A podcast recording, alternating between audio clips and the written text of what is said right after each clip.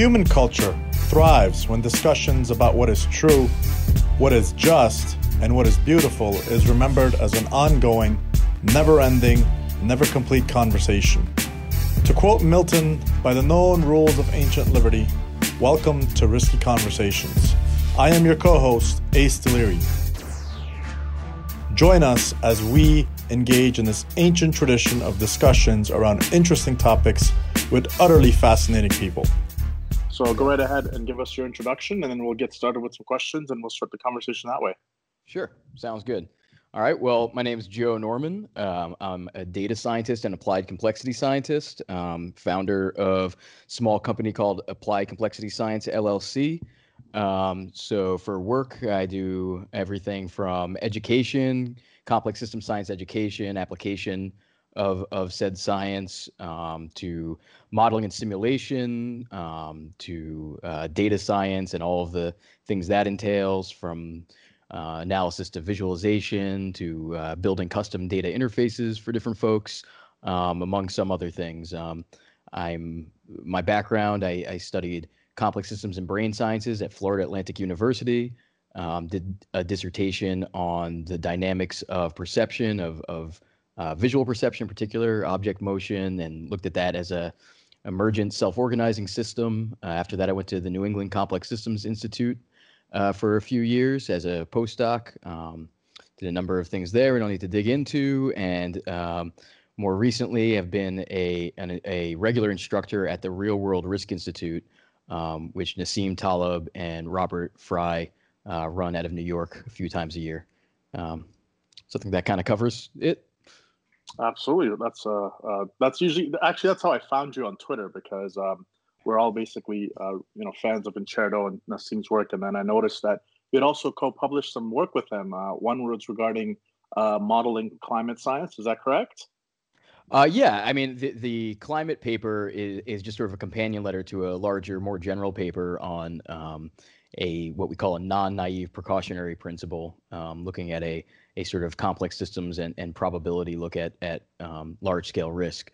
So so that's that's the work. That's when I originally met Nassim personally. I had been a fan already, um, mm. especially mm. from from reading the Incerto and and Anti-Fragile in particular. Really uh, caught my interest.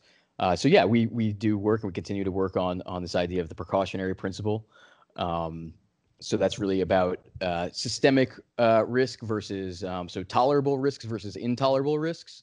So okay. large, there's there's sort of this um, a class of risk that that you can define um, which uh, there's a number of ways of, of, approaching the problem, but essentially, um, when, when the system you're interested in uh, has a ruined state or sort of an irreversible uh, harm can come to it, um, you're you're looking at a different kind of risk than a risk that that can be recovered from.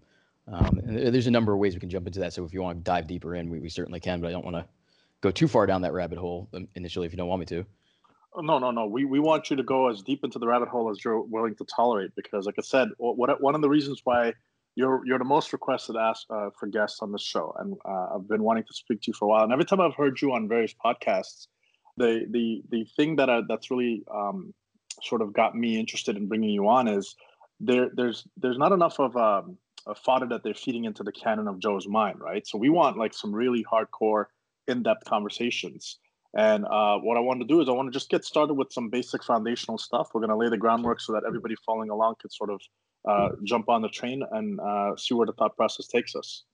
Sure, sure. Well, um, okay. Well, with respect to precautionary principle, I mean, this is a really essential um, sort of uh, piece of, of, of, strategy, I would call it even, or, or and potentially policy uh, that we need to work out in particularly in the 21st century, just because um, now that we're so intensely interconnected um, and we continue to to connect more and more and both both physically and informationally like obviously the internet social media informationally we're, we're connected like never before and that's obviously having political and social consequences that we're not quite prepared for and, and our physical and and monetary economic interconnectedness is also um, well beyond any level that we we uh, have ever had before, at least as far as we're aware of. You know, uh, barring some some kind of ancient alien civilization type scenario. Um, so, so uh, what that means in effect is that the, the way that we've approached uh, risk uh, uh, up until now um, is insufficient now because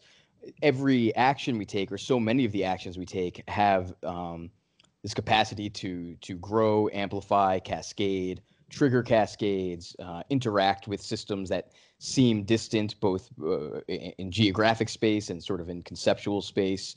Um, so, so this, in effect, we're so interconnected that that space, in some sense, has gotten smaller, and and so now we need some kind of a um, rigorous approach to to think through. Okay, what kinds of we need we need to continue to take risks.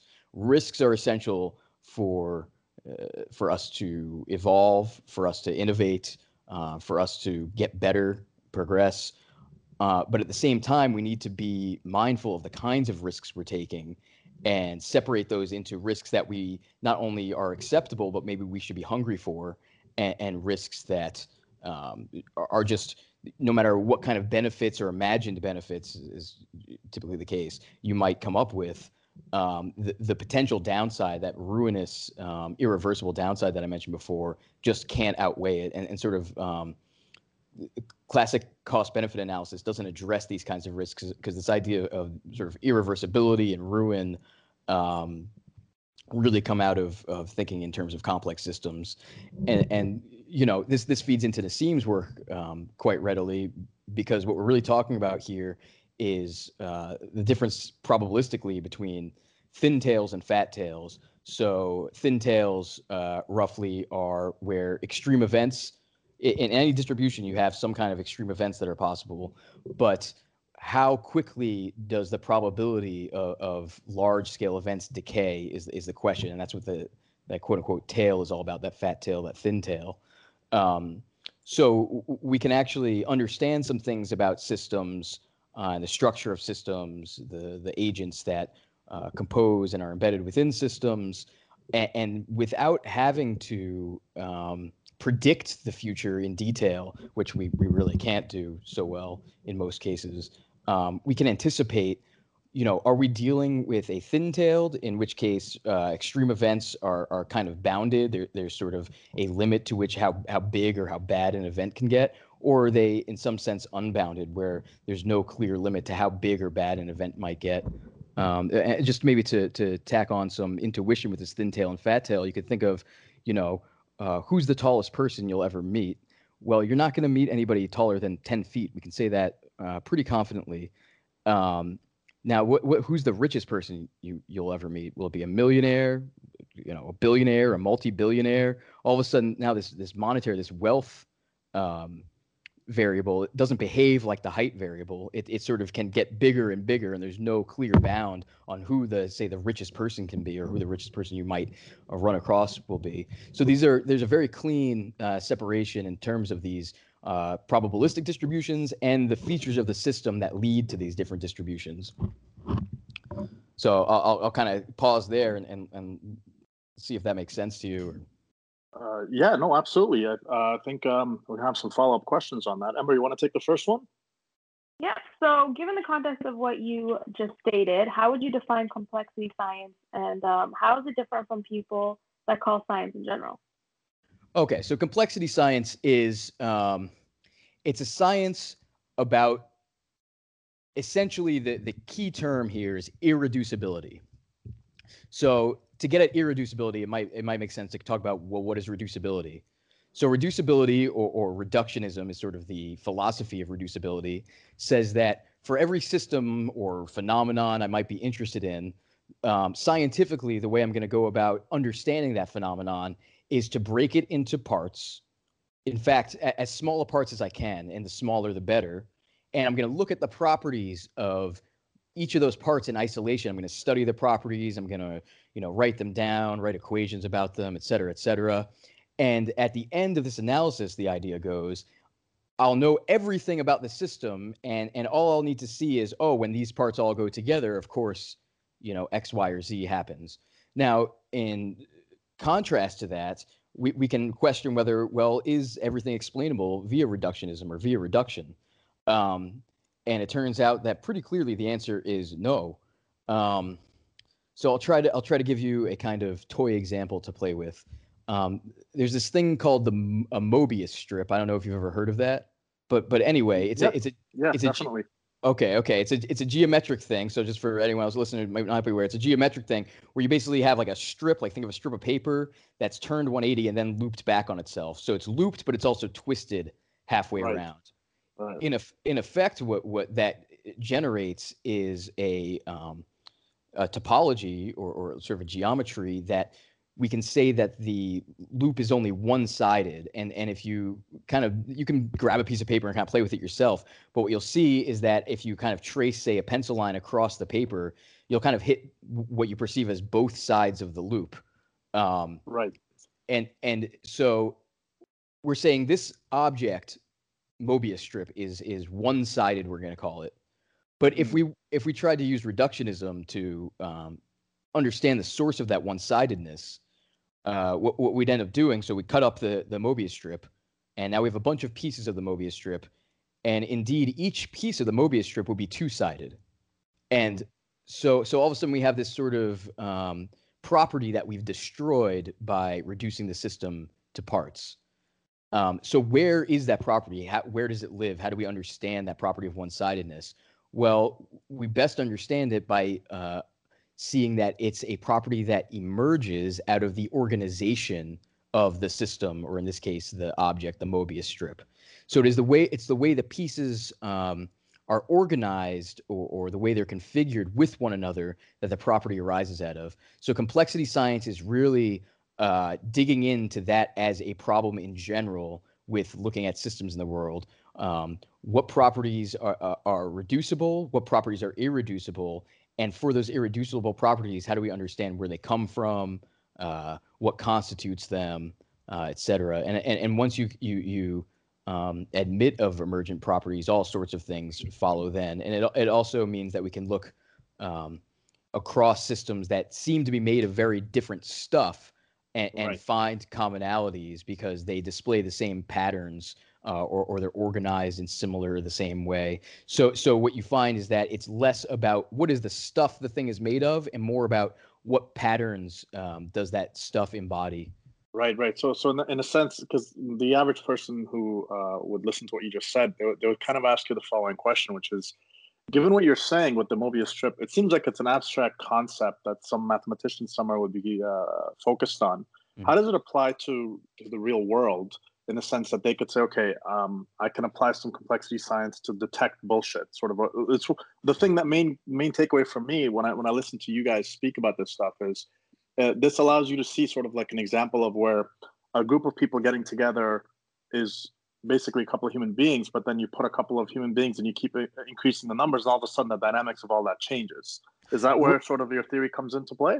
Oh, oh, right. You're, I mean, you're keying on. It, it comes into play uh, all over the place. But with respect to uh, your comment on detecting bullshit, I mean, Mhm. you're quite right that that so often the situation is that there's an assumption that things either scale linearly. So, like you said, if you add more and more people, that's just like you know, uh, a billion people is just like uh, one person, but a billion times over. No, a billion people behave much differently than one person times a billion. Um, a- and and so more generally, the um, emergent properties are extremely difficult to predict, and precisely because they're irreducible. So the way we tend to try to predict is to try, try to reduce and then extrapolate uh, from that reduction, from what we learned in that reduction, and that extrapolation uh, process. By definition, in some sense, misses those emergent properties um, because we've reduced to to decide how to extrapolate. So, so in general, uh, one of the problems of predictability uh, in the real world is that emergent properties are normal, they're general, they're all over the place. There's nothing special about them, um, and th- that in turn um, puts some some severe limits on our ability to predict uh, what will unfold in a system. And, and so, like some practical examples of what, well, okay, what's an emergent property or emergent behavior that might matter. Um, I mean, think of uh, of financial crises and bank runs. Um, these are systemic dynamics that emerge out of the interactions of all the agents in the system. There's no sort of um, it's not that a bank run can be uh, one person going to the bank um, and getting out money. No, that happens independently. So the interaction, but when the interactions begin, when you know you see me go to the bank and you realize, oh, you're taking out your money because you don't have trust in this bank anymore. And then you do the same, and then someone else sees you and sees me. So we have this kind of cascade dynamic I'm describing here. Um, right. and that's an example of like an emergent property in a, in a economic system or a banking system um, that that's not really obvious um, from a reductionistic uh, vantage point, but but once you see the way that the system and not just the system, but its interactions, and I was talking about sort of organization, the way the parts are organized. So so just another term that that's really important here is interactions, the way the pieces are interacting with one another. That's where the phenomenon of interest is coming out of. And so with with respect to the precautionary principle, so much of well well there's the the difficulty in prediction uh, due to emergent properties. And there's also this sort of um, general problem of cascades in systems that have a lot of interactions and strong interactions among the components, which um, we're now sort of building into the world in, in, in a way that it didn't exist before. Right, right. So uh, when you, as you were describing that process, I was just thinking of two examples where, for example, you're in a theater and everybody's got an entrance and an exit and everything is fine as long as the, the flow of, of, of people coming in and out is, is, is relatively tame. But yell fire and all of a sudden people get trampled right? Right. So that's an instance of unpredictability because you know um, when you walk into the theater, the odds of, of an actual fire happening are pretty low.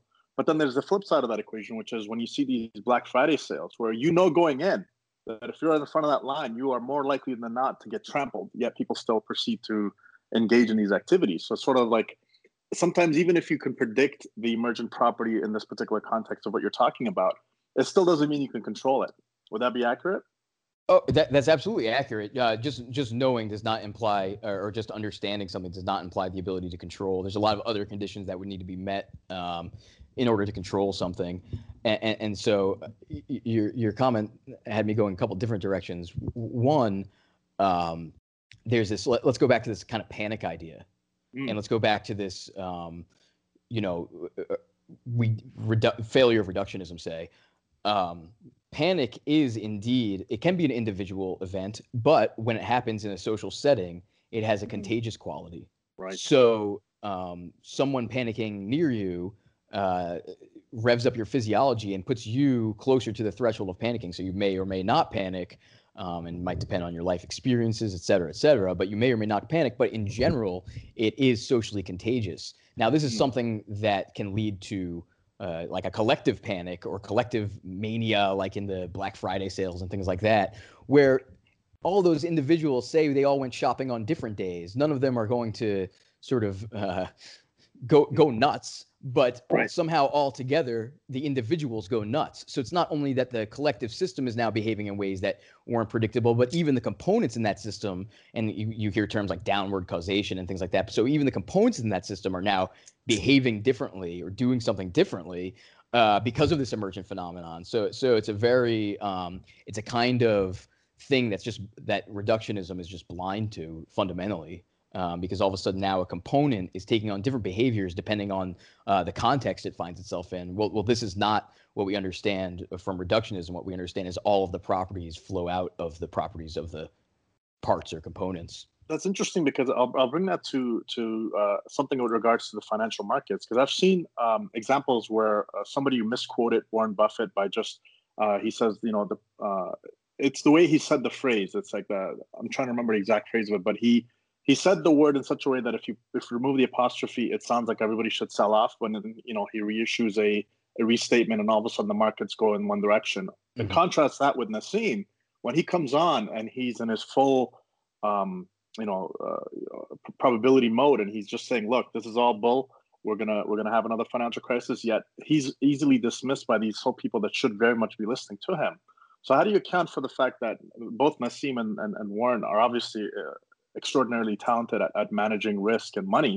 Yet one's one guy's word is, uh, you know, a misprint causes a whole downturn. Another guy is just constantly, and, and you know, I'm a huge fan of Nassim, but sometimes when I speak to people about his work, the the constant threat that comes back to them is, oh, he's just a crank. And I'm like, well, that's not necessarily a nuanced or very uh, reasoned approach to, to dismiss his works.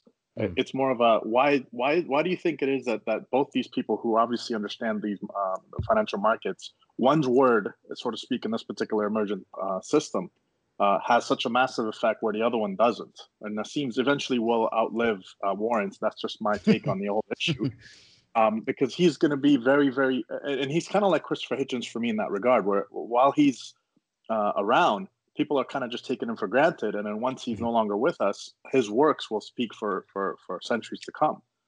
Well, okay. So I mean, there's a couple things here. Is um, for one, there's no immediate and obvious sort of uh, action to take um, mm. based off uh, uh, of, of what Nassim is saying. Now, there are obvious things that you should be doing. So I don't mean that to say that there's not, but I mean for those who are hungry for, I want to make a trade now, I want to make money right now, um, sort of right, that immediate right. payoff type of thing.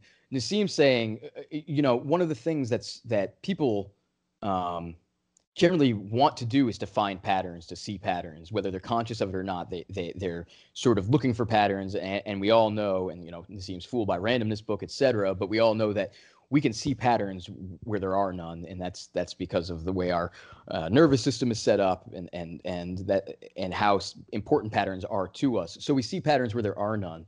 With respect to, um, say, time series, say a financial series that's behaving in this this kind of fat-tailed way I mean, what you'll see all the time are these subsequences. You know, it sort of looks like it's quote unquote trending up, it's quote unquote trending down, and it's it's very tempting to assign that narrative to it. It's trending up, and not only is it trending up, but here's why. But it mm-hmm. turns out that that if you just take random draws from from uh, like this kind of a probability distribution, power law, fat tail, whatever, you're going to have those subsequences all the time. That, that's sort of just a matter of, of course. It's the, the randomness manifesting itself in the system. What's so important to understand about this distinction between the thin tails and the fat tails is that in a uh, fat tailed process, the extreme events dominate the entire history of the process. So mm-hmm. it doesn't it doesn't matter if I was trending up for 10 years. I can wipe all that out in an hour um, right. and, and worse. So this is in, in a thin tail domain, you don't have uh, dynamics like this. It would take anything that it would take 10 years to build up, it would take 10 years to to build down as well. There's uh, the the the largest movements in the system come from the accumulation of a bunch of events. They don't come from in these single events, high impact, um, dwarfing the the rest of the entire history of, of the process potentially. And that's in fact sort of the uh, a rigorous way of defining fat tails. It's any uh, any distribution whose statistics are dominated by the tails um, mm. versus the body of the distribution. And um, so I think that's one important reason why people uh, will will sort of cling to one and and and and reject another is that there's not a there's not a nice narrative to fill the narrative vacuum with when you first let go of well you know it's going down because of this and but it might go up because of that and that kind of narrative and, and linear causal thinking um, mm. th- th- there's a humility involved an epistemic humility in saying no look at what the data is actually saying and the data is actually saying that you know for instance and this is something robert frey has has analyzed formally uh, the great depression was bad obviously but that was nothing and we can have much worse um, mm. and, and so this kind of when you start to incorporate that into your your frame, into your gut, um, you realize that a lot of the the more say I, I don't want to badmouth Warren Buffett, obviously a very successful guy, um, mm-hmm. but that sort of narrative fallacy that might be associated with that kind of an investor. Now, but I will say that something very important uh, that Nassim and Buffett have in common. Uh, you know, what, what, what, how did Buffett's quip go? Of you know, first to first survive, basically, is the idea. Right, right, right, uh, right and this is the uh, whole idea of the precautionary principle. It's hey, no, it's not that we're saying that none of the benefits of this or that intervention are possible. They're possible, but mm-hmm. the risk is so large that we have to take precaution in this case because our first job is to survive. Without that, we've got nothing. So um, that's a really something they share in common, um, and and probably accounts for for both of their success in, in a very important way.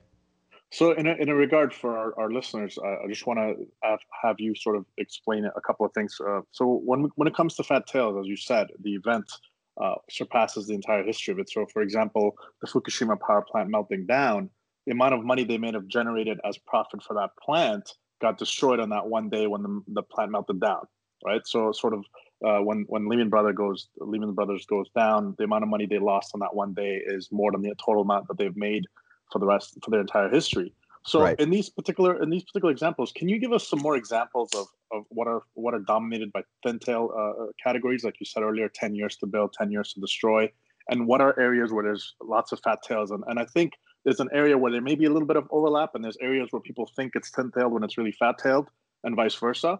Are you able to sort of give us some examples so that people can have a clear understanding of okay, this is a thin tailed event, or this is a thin tailed um, sort of area, and I know what to look for versus this one, which is like everybody's saying go buy Bitcoin. Meanwhile, it may not be, uh, you know, exactly building up value for the next 10 years. It may just go to zero tomorrow. Sure. So, so let's just talk first in, in general, and then we can uh, maybe, maybe hit some examples. So, sure. so the general idea, or, or one of the general, say, properties of a system that might display fat tails is some kind of contagion in the system. So if some event happens, and, and, this is this is also you can think of this probabilistically as a loss of independence among events. So some some event happens, and now that changes the distribution of of uh, the events that might happen next. Now, when this happens in, in sort of like a positive feedback manner, um, you can get, you know, this is connected to something I mentioned: cascades, propagation, etc., amplification. Um, you have this kind of domino effect where okay, so if it, it, it, let's say we did a podcast in the room together, we're doing a distribute. Let's say we did it together, and you come mm-hmm. in and uh, you know you've got Ebola, um, mm. but you're like, yeah, I'm going to tough this out for the podcast, whatever. uh, and um, now, has my probability conditional on that event taking place of you getting Ebola and coming to the to the podcast studio, has my probability of catching Ebola changed? Absolutely. Absolutely. So so you can see there's a contagion and this leads to a non-independence of those events and that is where fat tails arise from. And so so then uh, contra that thin tails arise from just those situations where you lack those properties. So um, independence of events. It doesn't matter um, if something happens over here, it has no effect on something that happens over there. And this is actually why uh, the, the, sort of interconnectedness of the globe is so important for thinking about risk, because it used mm. to be that things were separated by space, mm. such that the effects had dissipated by the time uh, you know the effect of one event had reached another event. Um, mm. And, and so statistically they were they were essentially they were weakly interdependent or essentially independent and so thin tails come out of that independence of of things that are not connected. And, that, and that's to circle back a little bit that's one of the important connections here with complexity science because in complexity science we're really thinking about how are things interconnected? How, what are their interdependencies? Mm. um, so so you know things like uh, what's another example? So talk about viral contagion so pandemics. Right. Uh, this is a fat-tailed risk. Um, precisely because it's a contagion problem. It's it's um, might call it a multiplicative dynamic. Mm. I mean, mm. pa- power outages and interconnected power networks and power grids. Um, you know, power outages happen, small ones all the time, and every once in a while there's a really big one. And despite the fact that our uh, understanding of the physics of the engineering around uh, power transmission is so um, sophisticated relative to some of our other understanding, it's they mm-hmm. still surprise us. They still scale larger than uh, the phys- known physics anticipate. And and why? Well, it's because there's these emergent properties of these interconnected and interdependent systems. Um, so economic systems, once again, our global, um, we now have a global economy. There's not really separate economies, and so when a downturn happens somewhere, it can trigger a downturn everywhere. Um, informationally, we now have uh, cascades clearly from social media. You know, one tweet from someone no one's ever heard of can uh, turn a political discussion and potentially the political outcome, uh, you know, on a dime, 180 uh, degrees. So, so in all of these cases, we're talking about systems that there's, you know, amplification, contagion, um, positive feedback. So there's these structural type of properties in the system that will manifest fat tails, and really thin tails are are when you either have independence or you have mm-hmm. some um, say logical bounding. Like for instance, in human height, um, a lot of the, the the reason that's thin tailed is because well, humans have a characteristic size and you can only give birth to a baby so large. So there's these kind of other bounds on the system uh, that that we can feel pretty confident about. So, a, so if we were in a room together and I had Ebola, the odds of you getting Ebola are pretty high. But if I had, let's say, a, a you know, a torn rotator cuff, that doesn't really affect you because the, the right. boundary layer between my shoulder and yours are clearly defined. Right. So, and and when you talked about earlier about you talked about space giving us the ability to dissipate the the the uh, contagion process. Is it because the speed of, of, of travel is now so faster, so much faster than it used to be, that in the fact that I can jump on a plane and I could be from here to Turin, Italy, in you know less than a day, and if I do happen to have Ebola, I can just transmit it to all the people in that world. Is that is that the process? That that's that's, that's precisely really... it. So you can travel far quickly. Information can travel far, essentially instantly, relative to the timescales we live on. Um, and, and, not only that, but that that adds a um, these long range connections into the system and mm. all this uncertainty too because if you're trying to say predict what's going on where you know uh, where's ace tomorrow? I have no idea. If you jumped on a plane you could be anywhere. Um, right. um, so so right. so that's exactly right. So then let's think about it this way. So we talk about long uh, uh, thin-tailed in the sense that it takes years and years of accumulation. So let's let's let's run a thought experiment. We take mcdonald's and we make it worldwide and we're selling everybody crap from from Afghanistan all the way to Zimbabwe, and over a period of let's say you know 50 years, a whole generation of people have been brought up eating this noise and this junk food. Now what happens when all of a sudden the accumulation of that garbage starts to manifest itself in higher um, healthcare costs everywhere you go? How do we sort of describe that situation? Is that a whole different thing all in its own? Is it just emerging now because it's a different set of uh, problems, or is that just a, a continuation of the thin tail problem in a different domain? Well, I mean, I mean, what we're talking about, sort of a global scaled franchise, is clearly enabled by the existence of these technologies, information and, and, and transportation technologies. So, so it's not separate from that in that sense. Um, you don't really have the infrastructure to manage or, or um, implement a global franchise without those things. So it's a, it's a totally a product of those. Now, with respect to um, sort of the homogenous exposure. Now let, us just you know extreme example case. Now it, McDonald's takes over the world food supply and everyone is fed on McDonald's, right? So you mm-hmm. do now now that you're um, exposing everyone to the same, let's say, agent. Um, right. you, you're introducing a systemic risk in that process because you have it's a new experiment. You've never run the experiment of what happens if everyone eats McDonald's their whole life. You might not really have even run the experiment of what happens if one person eats McDonald's their whole life. And so um, that's the kind of place where we really need epistemic humility is to say, you know, something. So we're talking about McDonald's. That's easy to kind of say, well, that's junk. But what about something, a very sensitive topic, uh, vaccines? You know, the, the mm. anti-vax versus the vax. Um, I don't really fall into either camp because I have a healthy skepticism, um, especially for novel things that don't have a track record. And, and, and vaccine is too large of a category to really say, oh, they're all good because you don't know if I develop a new vaccine tomorrow and it turns out that it's bad, then are all vaccines good? And obviously not. And, and so one of the concerns that I do have is not of any particular um, vaccine um, but the idea that there's sort of this central bureaucracy that determines what vaccines everyone gets sort of hmm. simultaneously in sync, that now presents a systemic risk that's not um, present by, by independent decision making. Um, you know, if you can choose what you're getting and I can choose what I'm getting, then we have some some thin-tailedness there because we're choosing independently, presumably. Hmm. Um, so so this is once again, I, I think that uh, in general, in a general sense, vaccination is a good thing, a great discovery, and uh, it makes sense to get vaccines.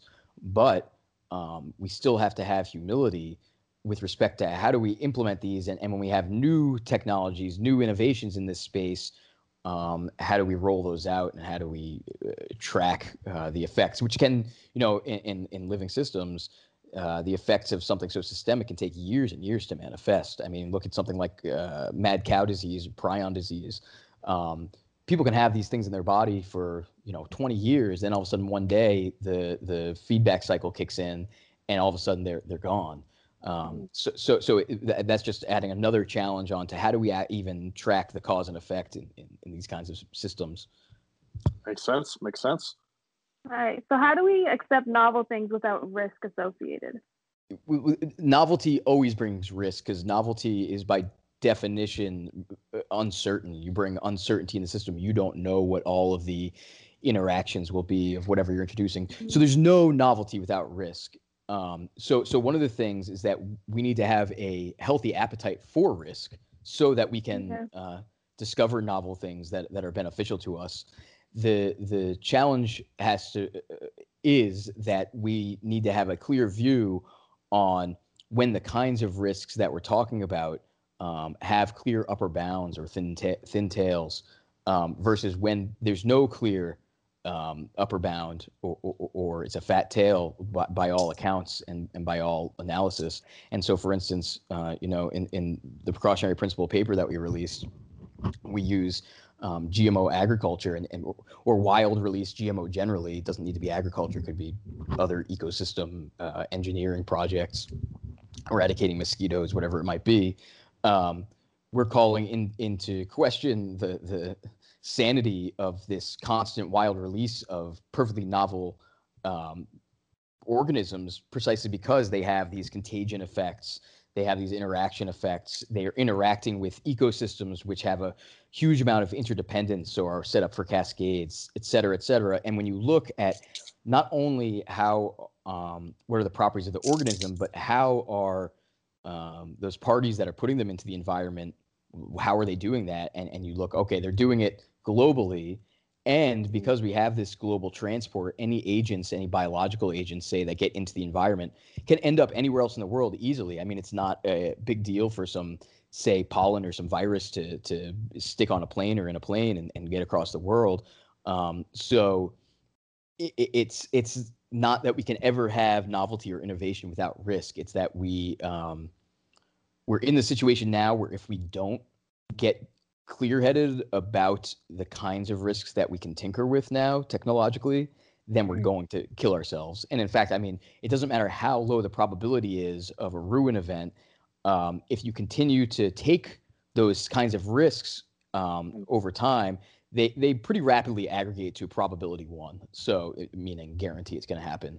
So, there's this kind of um, one off um, excusing that that's often done. Well, you know, yeah, it is, you know, and this is even someone taking a step in the right direction, sort of saying, well, yeah, it is risky, so they acknowledge that, but you know, it's worth it because look at how this good side will be, and maybe they've even taken one-off risks before like that, and everything worked out.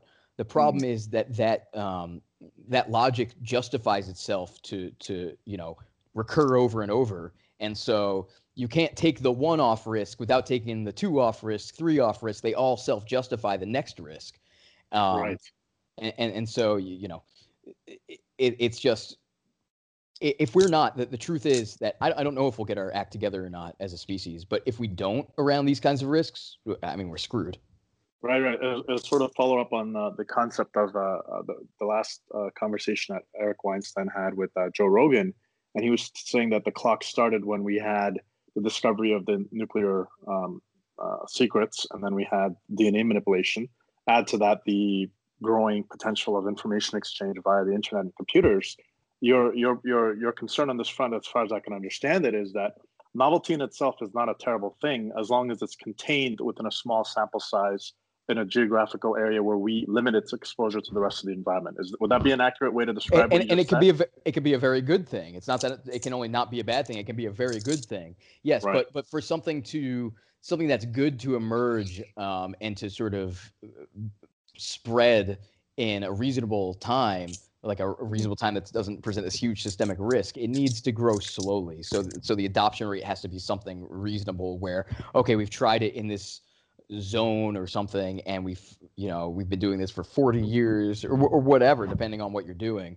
Um, like for instance you know one of the things that comes up over and over with the gmo stuff is like mm. um, well is there anything you could do for gmo and the answer is yeah like i, I like to use um, virus research as, a, as an example. It's like we know like we have the intuition about the contagion uh, involved in in viruses right? That's what they're all about is they go in they replicate they're contagious so what what what do we do for folks that research viruses? We don't say, "Oh no, you can't research viruses." No, but they have very strict and clear protocols and infrastructure so that there is a uh, minimization or mitigation of the potential for contamination across some some very uh, serious boundaries. And that's still a huge risk. It's not that okay now everything's fine there's no risk.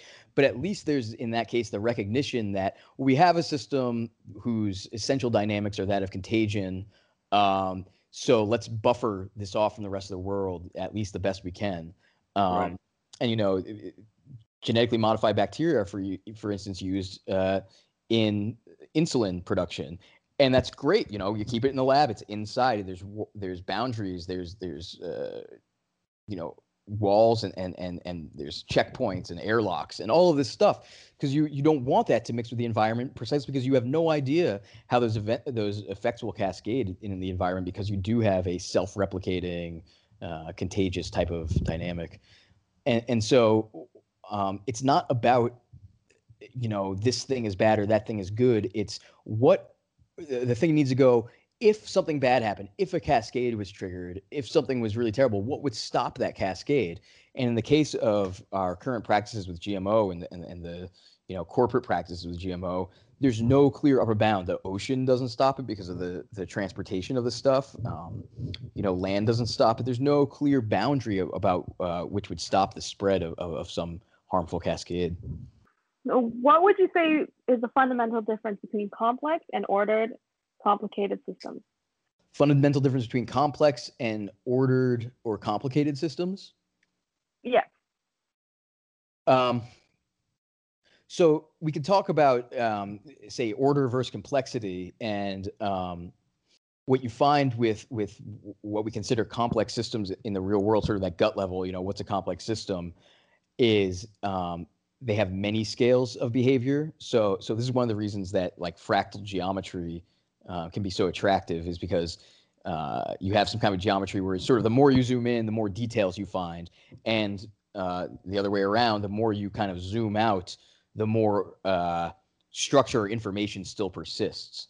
And so this kind of multi-scale order uh, is associated with complexity, whereas what we typically think of as order is often at a single scale. So there, there's like a you know a crystallization is highly ordered material is a crystal, um, and Matt, if you zoom out, zoom out, zoom out of a crystal, well, very quickly the the there's so much informational redundancy. Um, there's no new information there. It's like so like oh yeah, every every Chris every you know atom or whatever has a few neighbors, and every other atom is exactly the same. Um, so that's sort of ordered versus complex in some sense. Now uh, we could talk about disorder as well, and like an ideal gas. Um, so you imagine a bunch of molecules independently bouncing around some container. Um, right. In some sense, that's a very complex system from a computational complexity perspective. Because if I was to describe the state of that ideal gas, because each molecule is bounced around independently, so they're not crystallized, they're not coherent, they're not ordered, I'd have to describe each one, the position, the velocity of every single one. Um, so there's a very long string that's needed to describe uh, the state of that system. But on the other hand, it's because it's maximally disordered at a small scale. If I start to zoom out or kind of blur the image, uh, because of the central limit theorem, because of this is where thin tails come from, we lose very quickly. There is nothing more to describe. The movement of each independent molecule averages out with all of the others, mm-hmm. and um, so so that's sort of disorder versus order. You can think of ideal gas disorder, order crystal, and neither of these sort of satisfy what we intuitively find as complex, and that's really that multi-scale uh, case where you have um, as you zoom in, there's more details. As you zoom out, there's more details. There's sort of information at, at every scale. Is this is this where you uh, where you find the flaws to why polling data is always wrong? Because an individual you can speak to about their particular beliefs versus a group of people that you polled, and they may not necessarily tell you exactly what they feel because they're afraid of repercussions. But yet somehow the world still depends on quote unquote polling data. Is that sort of the boundary between ordered and disordered and complex and complicated? Well, can you say more about why? I, am not tracking the your, your mapping. So sure. pull it so, out. So what I, Sure. So, so what I mean in that regard is that um, we there's there's lots of money spent on asking people how they feel about a particular thing. For example, in Canada, when we rolled out the legalization of marijuana, there was a lot of talk uh, about how do you feel about this? You know, what do you, what do you think of all this? You know, should we legalize it? Should we not legalize it? So individual people that were polled for this particular uh, group started off with a focus group. So you know, a bunch of people, different groups, ages, and whatnot, talk to them. So they give you one set of pieces of information within a confined room, and then they extrapolated that further out, and they didn't really get into the details of it in the sense of saying, hey, you know, if we do legalize marijuana, what ends up happening is there's a whole layer of stuff that we didn't really talk about. For example, all the people who have criminal records for previous behavior of something that was quote unquote illegal yesterday but is legal today.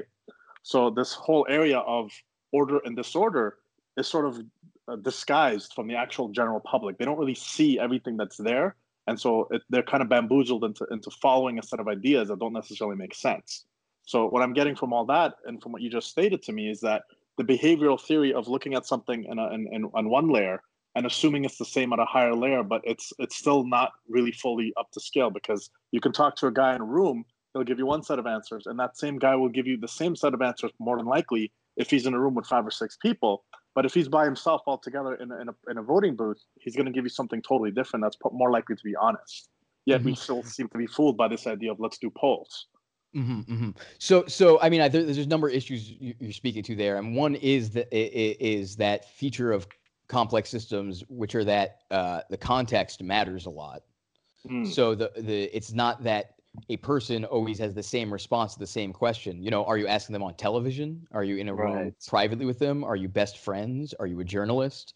Mm. Um, are uh, do they know your name? Um, so, so I would say that with respect, that's sort of the most uh, relevant kind of uh, complexity concept that I that I feel coming in here, and and and this is certainly related to that multi-scale order in the sense that um, because the system is complex, when we try to extrapolate from from one situation, we think we've we've sort of distilled it down to its essential components, and then we uh, extrapolate that to a, actually a different situation, there's not a clear, clean mapping between those two. Um, so, is there a so, gap that you can identify where those mappings fail? Is there like a way to tell? Well, I mean, frankly, uh, in the to, to to first order, there is no proxy. So, mm-hmm. someone answering a poll is someone answering a poll. Someone voting is someone voting. Those are two different things. So, um, we, have gotten very comfortable with the idea that we have all these proxies by which to to estimate things, and it turns out that they're not nearly as good as people thought or people have treated them.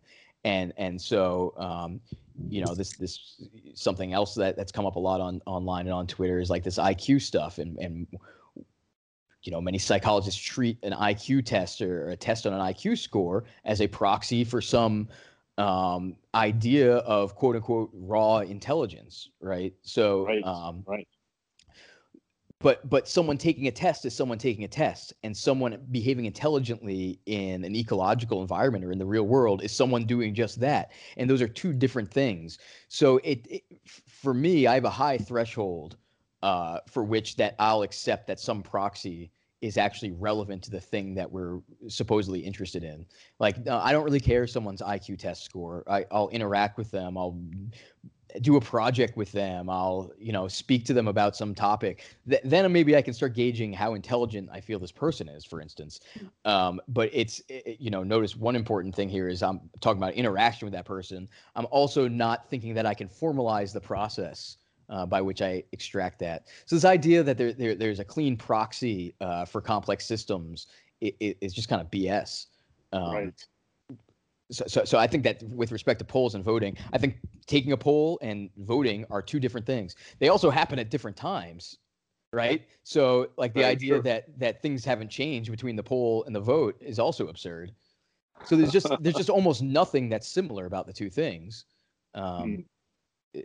You know, and, and and and obviously there's sort of the Nate Silver stuff and you know he gets it wrong but he's still right kind of thinking whatever so so yeah I, I have I personally have no confidence in polls and and and you know it, it and the more um the media tries to uh, shame people for you know having wrong thought think you know, wrong think wrong mm. opinions mm. um the more you're going to distort and the the less uh, accurate that proxy will be in the case of polls because you know people are just going to people people are by and large smart, so they're not going to um, offer up in general um, information that would turn them into a target. Yeah. Right. No. So the, the other example of that, that clear cut one, is if you watch Tom Brady when he was trying out, and every single quote unquote test they put in front of him, he failed to the right. extent where they were like they they wanted they barely drafted the guy, but meanwhile put him in the Super Bowl in the fourth quarter, and he's he's you know he's made of steel, right? So well, that proxy test, you know, failed. I'm from New England, so this is you know Tom Brady is a good one. um, so so yeah, I mean, I mean, not only that though, but so the tests didn't do a good job. I mean, this is a team sport with with strong interdependencies among the players. So it's not only that the test did a bad job of predicting Tom Brady. We also don't know what would have happened if Tom Brady went to a different team. Maybe you would have never heard of him. Um, True. So so it's you know it's the other players, the coaching system, et cetera, et cetera. Um, the the the core idea of, of complex systems is that the parts and the whole um, have some non-trivial relationship with one another. So the whole contextualizes the part. The parts interact to develop a non-trivial whole. Um, so so this kind of trying to isolate and in sports stats. I mean, why can't sports stats people just make a, a shit ton of money all the time? And the reason is because well, reductionism doesn't work. Right, right, right, right. Makes sense. All right. So, given what we just discussed, should we just talk away from these uh, should we just, uh, sorry, walk away from these proxy tests? I mean, in in in large part, yes. Um, they are probably uh, stealing more resources than they are adding value in most cases. um, there, there, there, there's some. I mean, you know, there's certainly cases where uh, proxies make a lot of sense. There's a lot of medical diagnostic tests that um, are, you know, by proxy because you can't really look directly at the state of the the biological system. So you have to, you know, measure something in, in the blood or something like that. And so that that's by proxy as well. Now, sometimes this makes a lot of sense, and sometimes it doesn't. Um, but yeah, I mean, we've put it, we've put way too much faith in in the ability to to do that. And moreover, I mean, in the the diagnostics case, you can still, even if a proxy is decent, you could still induce uh, pathological behavior by, for instance, trying to chase a single variable, um, and and you're not really addressing, you know, that's really a symptom that you're chasing rather than the the root of the problem. Yeah, in, in that regard, I, I always found it funny how, because um, when I was younger, I was very much into, you know, bodybuilding and weightlifting, all that stuff, and how they try to find the quote unquote active ingredient within a particular plant or herb or whatever, and just sell you that thing because right. all the other stuff was was according to their definition inert, and so they're just dismissed. Uh, and and as, as we've learned from that scene, is the stuff that really works is almost always silent, right? Because you don't hear from it. Well, and and it's it's even worse now. I mean, so back to the GMO stuff and, and kind of the mm. the global corporate Monsanto Bayer whatever crap. So um, in Roundup, which is now mm. getting some airtime, it's something probably a bit more dangerous than than we were sold. Um, you know, they sell Roundup and and and they're keying in on the quote unquote active ingredient glyphosate, and mm. certainly glyphosate is something to be concerned about in and of itself.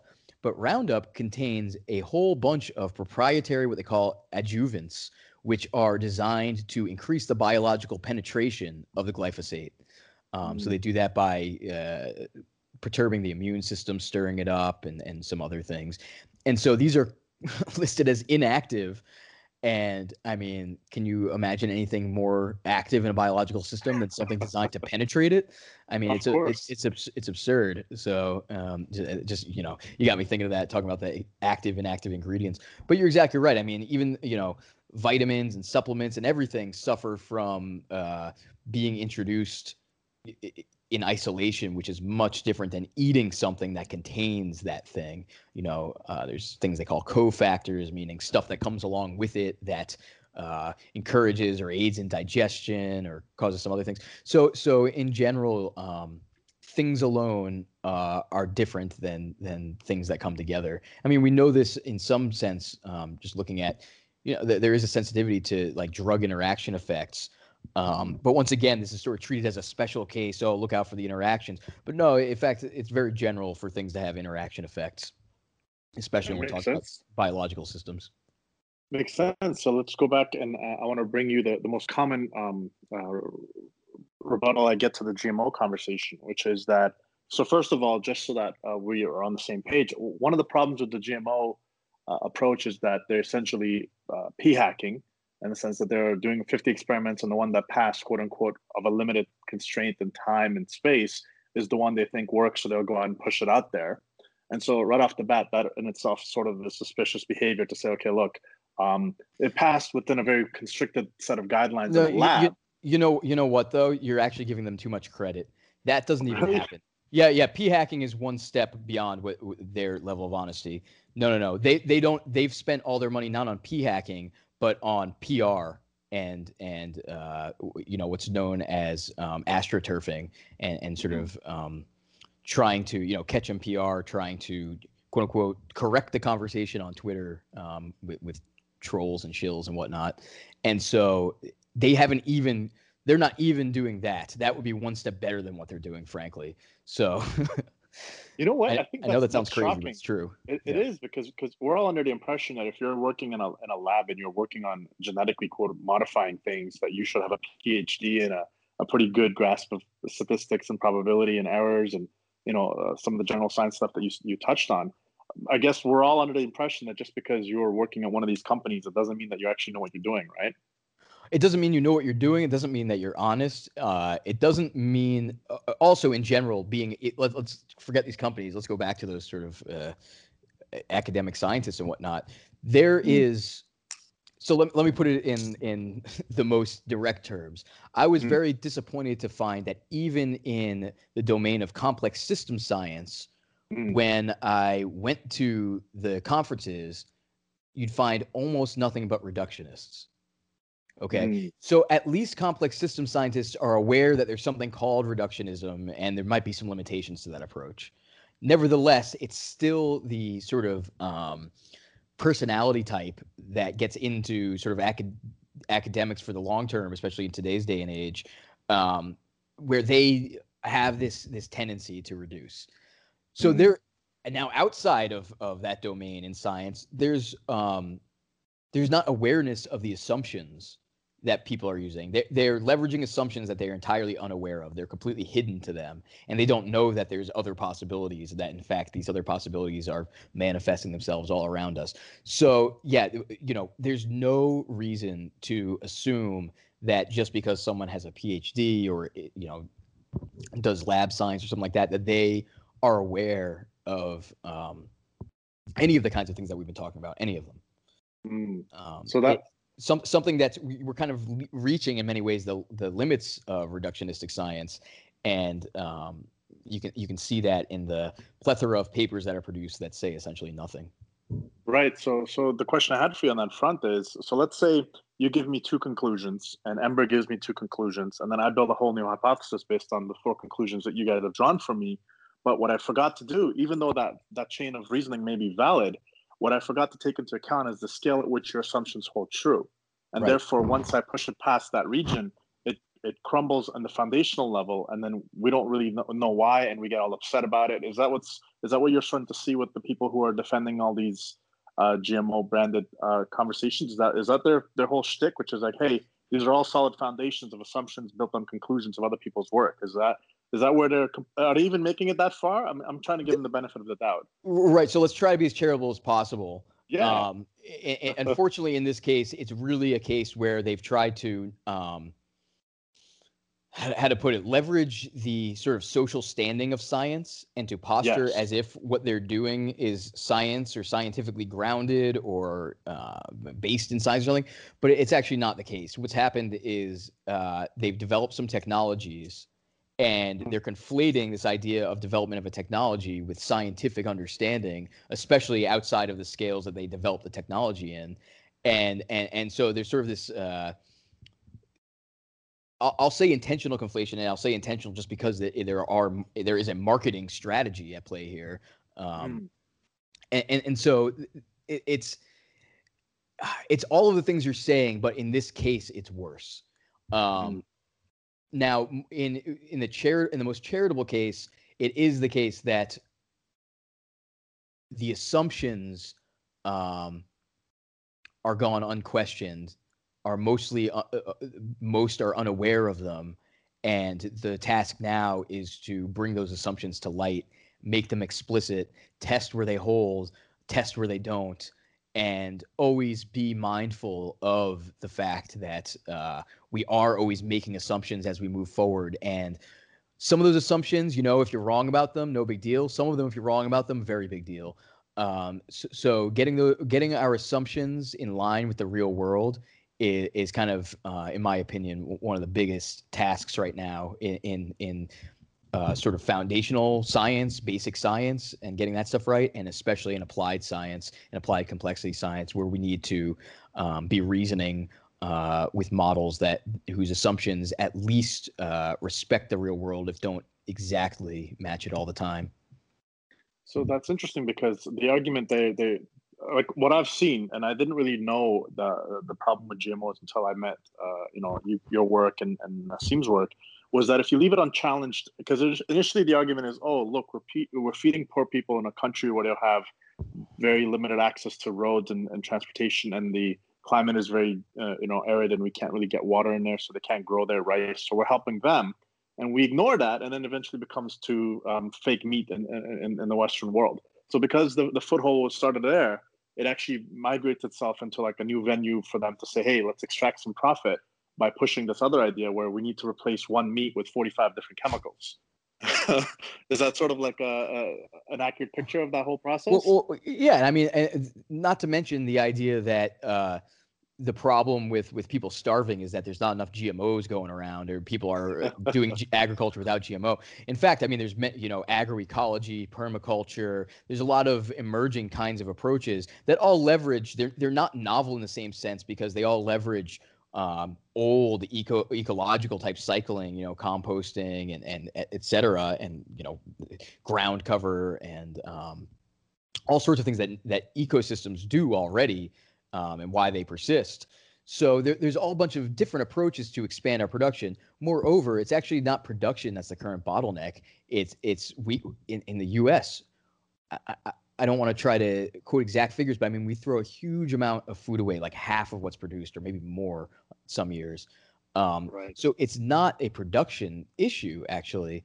Um, and then not to mention even, oh yeah, we're helping these poor folks and the quote unquote poor folks are saying, no, no, get the hell out of here. And they're saying, no, no, no, we're going to co opt your government and we're coming in there. And so we're not even respecting their sovereignty. Um, and, and, you know, there's a, um, there's a sociocultural aspect um, to, to agriculture and the way we've always done it. Um, it's a non-reducible system, right? You have the farmers and their way of life and how they live and things like that, and this sort of uh, industrialization and mechanization of of their agricultural land and space is a complete. I mean, it's a destruction of that way of life. So mm the idea that you know, oh, if you if you're anti-GMO, you're pro-starving. I mean, nothing could be sort of more more lowly and, and, and unethical of a charge. It's it's really a nasty thing that and, and it comes precisely out of their PR machine. Mm. Yeah, no, I've, I've, I've sort of noticed the uh, the when when they don't argue your points and they just uh, immediately appeal to to emotion. I know what the shtick that's being played there, right? So yep. so we kind of yep. get that. so so the question I have for you on that front is as follows, right? So you you look at these these systems and these um, ideas. Where did this idea even come from? Why would somebody think, hey, you know what? Let, here's a good idea something that's natural and it grows and we have access to it. Let's go build an artificial version of that and sell it. Where, where who thought this was a good idea? Like, where did this even start? Well, I mean, I th- frankly, I think the, um, I mean, it's the dynamics of looking for ever bigger markets of a corporation, and there's mm. an intellectual property component that comes into play, um, mm. and, and so they're patenting these sequences, these genetic sequences. Um, I, I think that's the business case pretty mm-hmm. much cut and dry. It also couples to like their other products, like you know, you make a thing herbicide resistant and you sell the herbicide. You know, mm, so right. so it's all it's all a business case. It's not it's not because it makes so much sense for agriculture. It makes so much sense for this company or this small set of companies. Um, mm. That's that's pretty much it. I don't think there's anything really beyond that. Well, I mean, at least there's no um, malicious intent behind it, uh, other than just the, the, usual greed that that most people get consumed by. Because the short-sightedness of this is, as you said, uh, Monsanto is being, uh, I guess, they're, I, last I saw, there's a big class action lawsuit, and they're kind of getting hit. And so I'm, I'm imagining the, the the shareholders are not going to be too happy about all that, and the people that are uh, in charge of making those decisions are going to have to come pay one way or another, but probably not because you know how these systems are set up in that way. Um, so with, with, regards to all of that, what do you see as, as when when does this thing stop? Like when did they just realize that look, even though this may be quote unquote profitable for a short term, when the lawsuits come in and you go bankrupt, it's not worth a business case to even make on that. You I think, I mean, I think, I think you're nailing that? it. No, I, I think it is happening. And I think you're you're nailing it exactly. It's um, unfortunately it's not going to be because uh, central governments are are wise and make good policies and whatnot. It's going to be there's a financial uh, disincentive via lawsuit. Thank God for lawsuits. Um, and and when that goes into those billions and trillions of dollars, it's just not worth it to try to do that business anymore. Um, so, you know, I it, it was a couple years ago when when I sort of saw the the market shifting and the market attitude shifting and, and becoming more skeptical of GMO. Um, and I said, you know what, this is like all the other things I go on and on about. There's just gonna be another case where it's really the bottom up uh, route mm-hmm. that that that takes care of this. And as much as I think it would be wise for um, the role of central government to really have their eye on precautionary principle and precautionary policy, um, mm. doesn't seem like that'll be it. it. Seems like it'll be a bottom up uh, tort law, um, you know, bleed them till till they can't go on anymore type of type of thing. And I think that I you know I don't think Bayer would have acquired Monsanto if they uh, did a good job of calculating those risks. So makes sense, makes sense. But I, I recall we had this conversation with regards to bottom up versus top down, mm. and the the uh, the argument there has always been that um, on the whole, more people will know more things than one person sitting at the top ever will. Right? It's just just that that's just the fact of it. There's too much information. Yeah, I mean, you can think just in, in terms of bandwidth. We all we all have limited bandwidth, and so mm. if you constrain the system uh, down to the bandwidth of a single node, you have a highly constrained system. So, so, so given that that that agreement that we both uh, are standing upon, what is the role of government in your mind? What should the government actually be doing uh, because from what I understood, based on all our conversations and all the stuff that we've you know kind of covered, is that the the primary role of the government is to prevent people from inflicting harm past their own entities. I.e., if you're going to be a person who is a reckless driver, we can't have you on the road because you're not only putting yourself on harm, but you're putting other people in harm's way. But we're not going to find a way to make life better for you so that you can go and accelerate harm at, at the expense of, of, others when in fact you're, you're, you're really uh, increasing joy for yourself. So it's not like we're, we're trying to make the market so that it makes you rich. We're going to make the markets in such a way that your your bad decisions don't make everybody else poor. Well, okay, so so uh, you asked the question in kind of a loaded way because you said mm-hmm. government, mm-hmm. and it's right. sort of like, well, which government at what scale? So right, what what my town government is concerned with should be very different than what uh, uh, you know the federal government should be concerned with. Should be different than what the state is concerned with, et cetera. And so um, you know, and and I think that it's a great way to think about what you brought up with, you know, what is the sort of scale at which I might bring harm onto others. Um, and you know, eh, let's let's take the town example. Maybe the, maybe it makes sense for the town to have a, a sound ordinance because, you know, if I um, play my drums out by the, the neighbors every day for 10 hours a day, you know, I'm kind of now I'm infringing on their uh, quiet enjoyment. And so maybe the town has something to say about that. Maybe that's legitimate. Now, should the federal government be instituting a sound ordinance uh, on me? No, of course not. It's an absurd mismatch of scale. But these kinds of things happen all the time. I mean, the central government does, for instance, uh, something that Nassim brought my attention to is a pretty funny one. Uh, like the EU has some regulations about the speed at which uh, tractors' windshield wiper blades oscillate. What? So, yeah, yeah, yeah. So, so it's like this mismatch of skills. Like, why the hell would they ever be concerned about that? Why is that? Why are they spending their time, money, drawing up these regulations, enforcing them, et cetera? This is absurd. So, um, there needs to be a, a, matching of scales. So, for something like a GMO problem, where you have this um, this upper bound on scale is is essentially non-existent, um, mm. then all of a sudden you have a case where okay, now you need a, a more central government to to address this. but it's So- it's you should be as as judicious as possible with um, with instituting things locally and only scale up when there's a very strong case to be made that this problem or this issue or whatever cannot be Mm. addressed at smaller scales. Right. So, so leading that's a perfect segue into the next question, which is as follows. So, let's take the localist approach to these to these solutions at our scale, which is fine and know, totally agreeable. Now, you kind of balance that from a from a global point of view, where you have, let's say, China and Russia and all these sort of places where power is centralizing into the, basically the hands of one person, and they're attacking your infrastructure and they're attacking and stealing your trade secrets and whatnot should you fund the NSA to defend all this because that's the argument you're using for it? Or should you say, well, listen, the fact that they're pursuing those goals is secondary to the fact that they're going to bring upon their own collapse simply because they have this um, epistemic humility that is missing from them to recognize the fact that Putin cannot run an entire country the size of Russia, neither can Xi Jinping. So perhaps the better play is long term disengage and, and, and, and let them collapse under the assumption of their own weights, right? Or the weight of their own assumptions. So, so I mean, there's something to be said for you, you know, you identify something as fragile. Well, then how much do we need to be the agents of its its shattering? Um, Mm. and and in a lot of cases, you know, probably pretty pretty wise to to stay out of things um, because the unintended the unintended consequences are so numerous and, and potentially so uh, large scale. Um, now, but you know, one of the things that it makes sense, for instance, to have at our federal level is defense. Um, and that Mhm. doesn't mean that we always take the right strategy. Doesn't mean we always do the right thing, but there is a kind of um, imperative there where if you just lower your guard, I mean, you're just going to get Mm.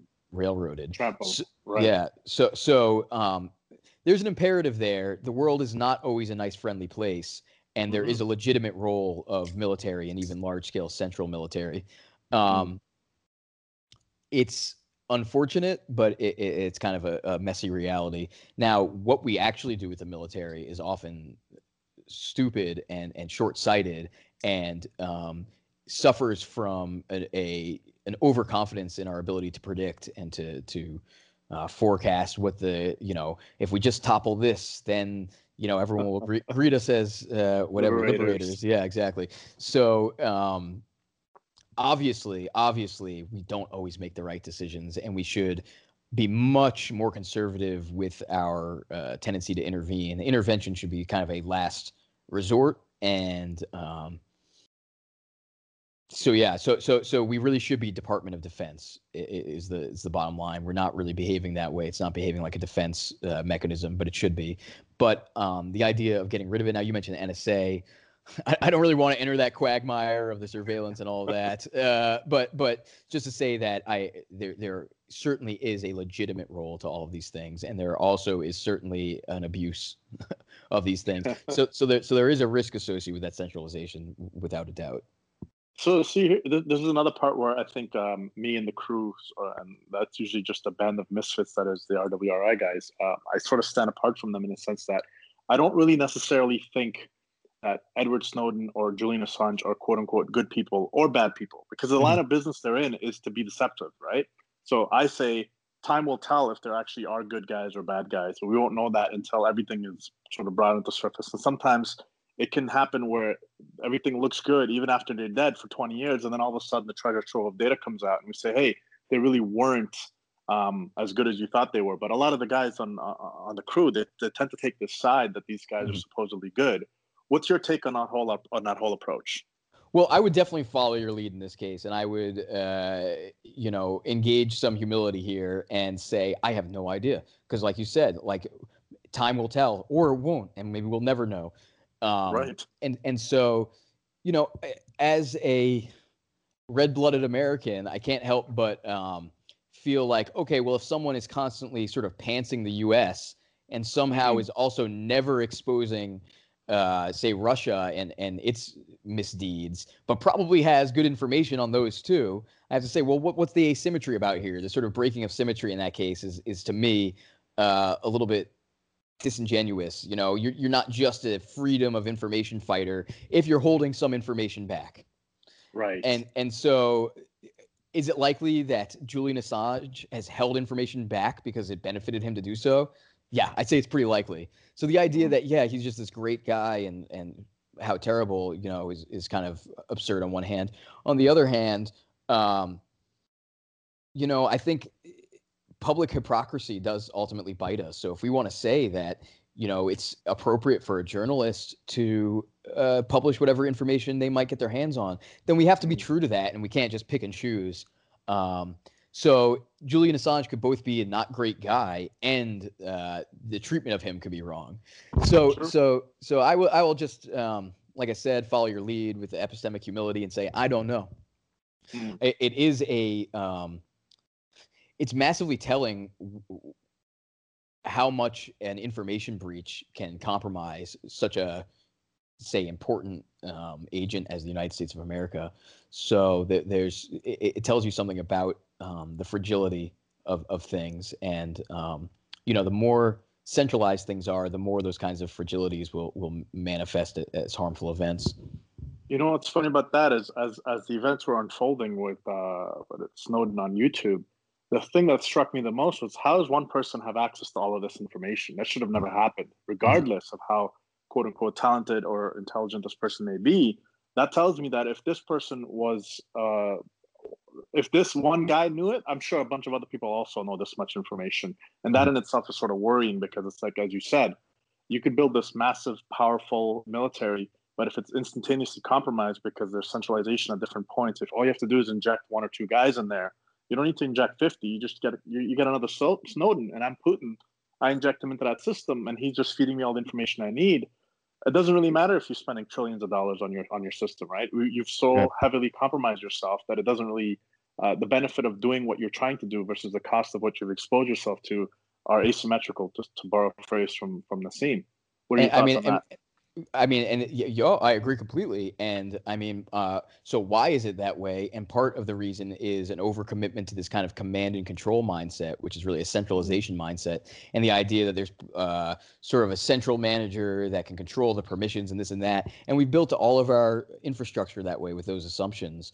Um, but you know, one one of the sort of concepts that I rail on on Twitter a bunch and uh, have done some writing on is this idea of selective permeability and mm. um, this is this is just the basic biological fact that everything we know to be alive is bounded by membranes. Both your cells have a membrane. Then at the organism level, you have skin, you have organs. You know, you have certain. You know, your mouth. You're supposed to eat through your mouth, etc. And so mm-hmm. you, you have this kind of you're an open system, so you're permeable, but that that permeability is is selective, and that selection, you know, what comes in, what doesn't, is determined very locally, hyper locally. There's no sort of global policy that sets that. Um, and so, with respect to, to IT infrastructure, um, we, we've built things around the concept of um, central management, command and control. And we probably should have been thinking in terms of decentralized, modular, selectively permeable, and and sort of that access uh, being limited locally, not not by a central controller. Now, that's a pretty big uh, frame shift to take, and it would would end up in a completely different looking um, kind of IT infrastructure. Right. Makes sense. You know, this is something uh, that you know our friend Shashank talks about is you know forget about you know how can we make this thing impenetrable. Build with the assumption that it will be penetrated and uh, and then go from there. And, and and this is a very um, risk savvy way to look at the things. No 100% trisha is one of the smarter guys that are uh, that, that we interact with but uh, so inclusion means nothing without the ability to exclude. Would you agree? And if so would you expand on it? Could you could you ask again? I didn't quite catch that.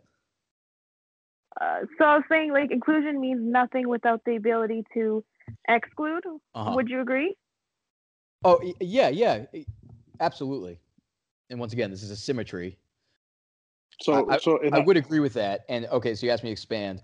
Um, I will agree with that. Now, in a, from a social standpoint, we should be um, sensitive to why or how we exclude Right. But the idea of uh, exclusion is always bad or, or always, you know, say bigoted or something like that is absolutely absurd without um, without the ability to to um, generate an internal environment. Um, biology doesn't exist. So the internal environment, and you know, the terms like homeostasis, homeodynamics, these are the conditions that make complex life possible. Um, so without that sort of dichotomy or duality of, of sort of inside and outside and a boundary that separates them, you really don't have living systems. And I consider social systems to be living systems. And I think that it's reasonable to, to treat them that way. And when you look, mm-hmm. you see that um, boundaries and territory are are very old and and and go they exist in ecosystems outside of, of humans, so it's not some human invention. Now, that being said, one of the um, points of tension we find in the modern world is this interaction between genuine boundaries, sort of emergent bottom up or, or even physical geographical boundaries, and top down imposed administrative bureaucratic boundaries. Um, and, and when those don't match, you get a a lot of of tension and a lot of conflict. And so um, that boundaries exist and are essential shouldn't be confused with the idea that every boundary makes sense and should always be imposed as it is today.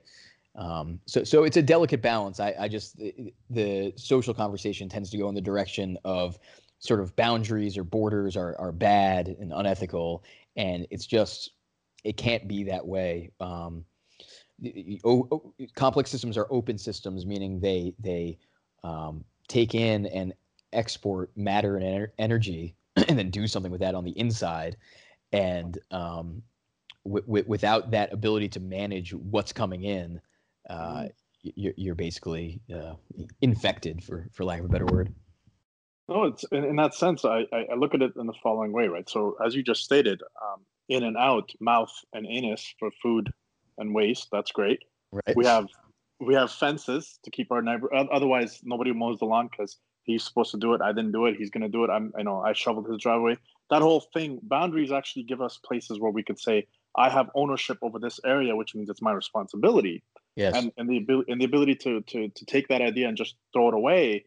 Um, like one of the conversations you could have with people say, listen, the computer that you have it has an inbound method from which you can tell it what to do. You have to write code to it, or you have to have a user interface for it. Otherwise, slamming it is not going to. Like, I always give the simplest example. I'm like, okay, you don't want boundaries. I want you to think of the following boundary. I put a passcode on my phone, and you could bring the entire U.S. military with all the brute force of the F-35 uh, fighter jets and the, and the tanks, and you're not going to crack the password because that mm-hmm. boundary is specific to that particular uh, interface. And mm-hmm. so for people to say that, oh, we need uh, open borders or we need all the borders closed off, I'm like, no, no, you need to understand the concept of, you know, allowing things to come in and out. And we actually have that. It's called legal immigration. Right. And, and they, they always conflate this with, oh, everybody's an asylum seeker. And obviously that's not true. Right. So unfortunately, in, in, in the conversation of these particularly heated moments in, in, in the current climate, uh, nuance is the first thing that gets killed, right? And then right. Orwellian conversations come about, and everybody's a racist, and nobody's a racist, and it, it turns into this ma- mosh pit of just noise. Right. right. So, so the question. No, I, I agree. To, oh, yeah. Go ahead. Yeah. No. So the question for you on that front is, given your understanding of complex uh, complexity and scale, we've never had this much information flowing this fast through this many people. So where does it go from here? Well, you know, one of the places it's already started to go pretty obviously is, uh, w- which a lot of people did not anticipate, is in the um, formation of social groups that are non-local but that those social groups themselves have boundaries and they sort of have an inside and an outside. So everyone everyone that's that's not fair but many people expected from the internet that sort of culture would homogenize uh, people would all kind of integrate everyone would kind of get used to each other. Um, but what's actually happened is that we've we very rapidly uh, refragmented into sort of small clusters um, and, and, so a lot of people feel kind of upset by that that sort of that's not how it should go or something like that. Uh, i think it's very human um, and and you know as mentioned before we're bandwidth limited is one way to think about it. And so it's not just because of taste or preference or anything it's the fact that there's only so many individuals you can know right and and and you know building trust in a human way is something that occurs between individuals not between classes of individuals or anything so um you know th- th- this sort of clustering and, and, fragmentation and decentralization of these social networks i think is uh something that was mostly unanticipated, but is very clearly the case. And if you think of a, sort of a physical or chemical kind of model of, of phase separation, you know, in some ways, we're becoming more different by being interconnected because we can observe one another um, in a pretty high granularity way and dis- and discover the ways in which we are different that we had no idea about before and that can serve to amplify those differences as much as it could serve to integrate them. And in many cases it does indeed amplify them. Um, so you know one of the things that i'm you know you and me are are part of this is I, as you know, I have this uh, commitment to localism, which is really the idea that you want to do things as locally as possible um, for risk mitigation reasons, for uh, for sustainment and development of variety, so that the system can evolve for all sorts of reasons.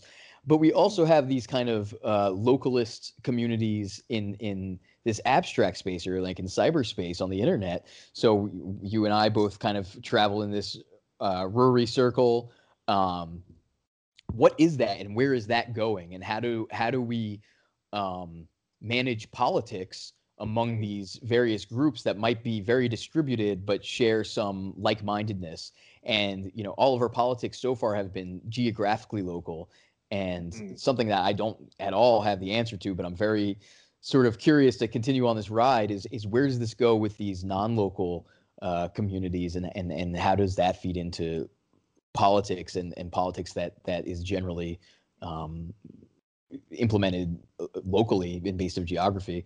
So, and I don't I don't know, but it's it's yeah. it's kind of it's kind of cool on one hand, but it's also just who knows. A little terrifying on the other hand. Yeah, no, because yeah. I'll give you an example of this. Um, uh, there's um, uh, a company that a, that a, friend of mine works for. I, I, think I was telling you guys about this. It's called Keilhauer. They make these uh, fantastic chairs but they're uh-huh. they're owners and they're like we refuse to go past this size for the very specific right. reason that we don't want to you know get involved with all the the scale problems that come with right. it so what's interesting about them because because i always find it fascinating to speak to the person who happens to be in charge of their supply chain i said okay look you're competing against companies that are five ten times the size of you guys actually sometimes even uh, a uh, hundred times because steel mm-hmm. case is publicly traded and whatnot so if you decide to stick with local you're going to get beaten by the competition in the sense of price across um, across the channel. You know, when they when they when they bring their stuff in from China and whatnot. How do you guys maintain the ability to stay alive long enough to see the benefits of your of your bet? Mm-hmm. And so she had a very interesting answer, which actually kind of fits into what you're doing. She said, "You know what's funny? People outsource thinking that the the the benefit of the cheaper price is what what worth it to them. What they end up realizing almost always too late is that the quality and the reputational harm that comes because of the cheaper uh, product that they, they end up importing in ends up making it so bad that they have a tarnished brand that they have to rebuild. So you have to bite the bullet initially, and you know it may be five, ten years of literally grinding with a smaller margin. Yet it's still enough that you can sustain yourself. And obviously, you don't completely close the door. You go out to China and you find that that manufacturing company that is actually um, you know, treating their workers well and their plant is clean and their, you know, their ethical guidelines, everything that that sort of we would expect from a business partner here is is not only met there but sometimes exceeded. But at the same time, don't lose sight of the fact that you know this company started here and the people that worked here are all part of the community that actually helped us to get to where we are. So there is a way to compete. It's just not always clear, and it takes a bit of resolve to do that. And yeah, you know, uh, our, our, mutual Twitter friend Jaffer Ali has some thoughts yeah. on this too, with respect to well, how do you compete against the big guys when you're a small guy? You know, one of the I can't remember which baseball player it was, but they quotes as sort of a heuristic is hit them where, you know, hit them, hit the ball, hit hit them where they ain't. Um, yeah, Yogi Berra. oh, was it a Yogi Berra? Okay, it's always a Yogi Berra with those yeah, guys. Yeah, there we go. Yeah. Um, so so yeah, there there certainly are niches for small players, and mm. you know, and sometimes it's true that there's economies of scale and then there's diseconomies of scale and like the poor production quality could be one of them like okay well you're really not producing the same thing anymore. Um, there's other ones too and they're often absorbed by the public and uh, or paid for via subsidies and things like that always absorbed by the public in one way or another. And so you know it's interesting because it really um, obviously we're at this moment where there's this kind of socialism versus capitalism uh, idea in the air and one of the things that sort of um, you know uh, tightly associated with capitalism is this idea of bigness and sort of global monopolies and, and global corporations and whatnot But it's not at all clear that in and of itself, um, there there is always a pure incentive to grow bigger. And uh, in fact, when you do start to undercut the environment that sets the conditions for your existence, clearly uh, there's that incentive starts to to become moot. Um, so so you know one of the things that we need to kind of move forward with, in my opinion, is a renewed idea about capitalism where we see and um, nurture the environment for many, many small players. And we, we already have that. The problem is that the the big boys have gotten so big that they capture governments, capture regulations, and they kind of then can play bully, and there, there's no longer actually a fair competition. What is an absorbing uh, barrier? And how do we apply that concept in other areas? So the idea of an absorbing barrier, you could think of uh, an absorbing state or an absorbing barrier. If you imagine that you have, say, like a, a map of a network where nodes point to other nodes, an absorbing state is a node where there's only arrows pointing in and none coming out. So the idea is that once the system enters that state, that's it. It's there forever. It never comes back out. So you could think of, uh, say, biological death as an absorbing state. You don't. It's irreversible. You don't come out of that state. Um, so you can essentially, because the future is so unpredictable, to strategize for the future um, doesn't mean to make detailed plans. It means to uh, set up your potential forward paths so there's options and branches as as the future unfolds. Um, so one of the ideas for doing that is to identify well what's actually an absorbing state and staying far far away from that because that's the opposite of sort of branching options. Um, so imagine that you want to become a, a famous artist, so you spend a million go a million dollars into debt uh, to take you know painting classes um, and there, there's no way to actually generate the money to get out of that debt. So you sort of entered an absorbing state in that sense. So so you always want to be thinking in terms of what are the options leading out from where I am now, not just what is the path that I expect, but what are the what other paths might be there if that path is no longer viable. And an absorbing state is just um, a state where there's no paths. You're sort of stuck. You're you're never coming back makes sense in the sense that um, if you look at a, a, a clear-cut example of that currently is the state of operating systems in the uh, in the computer field, right? You have Linux, Mac, uh, iOS, and Android, and Windows is sort of tapering off because they've almost given up on it.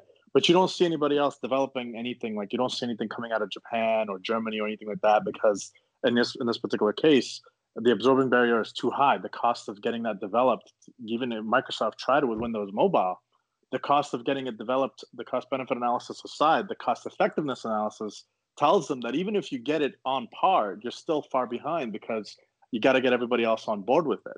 Right. So are we seeing a world where essentially it's going to be an Apple and Google world? Is that is that what you see, or do you see a, a room for a third player to jump in there?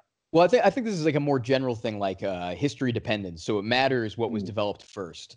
Mm. Um, the, you know, it's you could develop a better operating system and it doesn't matter if no one's going to adopt it because there's all this momentum behind one that exists already. Um, right. So, so, so it's it's history dependence that leads us to sort of uh, suboptimal places, but that we can't get out of because there's no um, there's no energy to get over that that uh, that barrier, that energy barrier. Um, mm. So th- that's where you know if you are do have a system and you know there's sort of a better state, but you can't get there because of a barrier well, what do you start thinking of then? Well, you start thinking in terms of catalysts, and this is exactly in chemical reactions what you have. Um, you have a state, you have another state, but there's no way to get directly from one state to another. So you introduce another agent, which starts lowering the the amount of energy, that activation energy, to get from that one state to another. So you could think of catalysts in in in other systems as well. And maybe if you're you know, have some business case, you're trying to get people switch over to a different browser, different OS, or whatever. Um, you know but there's that you need what will flow things across that? What will lower the friction for the flow across that boundary is one way to potentially think about that. But um with respect to sort of os as absorbing I, I, need to think about that a little more but it's it's it's an absorbing state in the sense that let's say that we're we're scoping down to just a single uh, software development project Mm. Well, it's kind of an absorbing decision in the sense that if we say, okay, we're going to run all of our stuff on a Linux server or something, okay, that's mm. that's a pretty core assumption, and and you, you know you potentially go and change that assumption, but if you change that assumption, sort of all the other ones rest on it, and so um, you're you're going to um, wish you didn't if for some reason it arises that oh this is a problem for us. So so um, I think in a more general sense about how we think about strategy and, and how to move forward, um, recognizing which decisions are maybe purely absorbing, sure, but also just sticky in general. Maybe mm-hmm. there is a way out, but it's it's hard, and um, so we want to delay those decisions actually as long as possible, and right. and this is sort of the opposite of planning. It's sort of like a, a strategic delay, and this is kind of the, the opposite of the modern sense of design where you figure out what all the details are going to be and then you go build them um, right. in, in many cases we want to leave those as fuzzy as possible for as long as possible so that when we're forced to make those decisions they fit the context and the constraints well because we have right. a hard time imagining what those are going to be in the future right because if you start small it's easier to back out and autocorrect as opposed to start big by the yep. time the information of the feedback loop gets into your quote unquote cycle of development, you're already you've already missed the bus, right? Yep. Yep. And you know what what's so difficult for people to make those kinds of decisions is because you kind of know up front there's going to be some loss associated with the first few things you do. Mm-hmm. Mm-hmm. it's going to cost. Of but course. you're really you're making an investment. You're making and and and you when you really get a sense of how hard it is to predict what's going to happen, that investment is clear as day to make it. You know, um, so, so what is evolution? Evolution is uh, the generation of variety and selection. Without right. the generation of variety, you get no evolution. Well, that generation of variety requires some investment up front. Right. And you don't right. know which thing is going to be the thing that works. You don't know. And that that's really the assumption you want to make going in is we don't know. Um, so let's uh, spread our bets and let's let's um, vary things and let's let the systems uh, figure out what actually works and what doesn't. Let's not pretend that we can do that a priori. Makes sense. This is a question from our friend David. Uh, he was saying that um, can evolutionary theory be epistemologically closed? If not, da- what David Zarok? Yeah. Oh, good. And what was the last part of the question? Sorry. So he said, uh, um, uh, if, if if if the epistemological system is not closed, what does it mean for us? Huh. Okay. Um, so you know, I I know he's asking sort of about the the Stu Kauffman um, yes. issues, and yes. um, so the idea here is that the way we've um, thought about systems historically is there's there's a system which is composed of of the parts of the system, and the system at any given moment is in some state, and you can you can define what that state space is, sort of you know where this piece is at this time and you can define how the how uh, if you let this thing evolve in time, uh, you'll transition from state to state. Now, in something like biology, so so uh, in, in evolutionary systems, so biological systems, for instance, um, it's not clear that we can define a state of the system without uh, talking about the functions of the components and, and mm. the, the sort of uh, collective behavior of the components.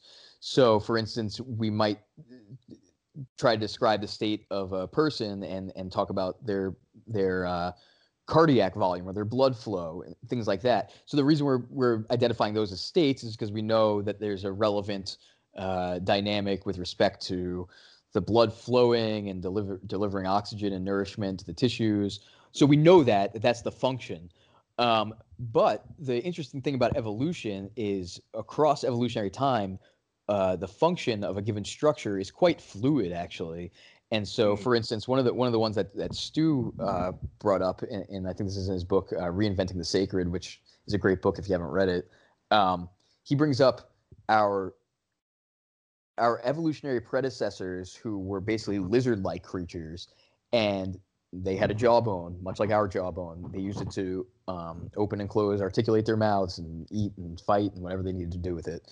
And over evolutionary timescales, so very long timescales, that jawbone um, was replaced by another bone which served that jaw function but it didn't disappear. It migrated up into the in further into the head and actually shrunk.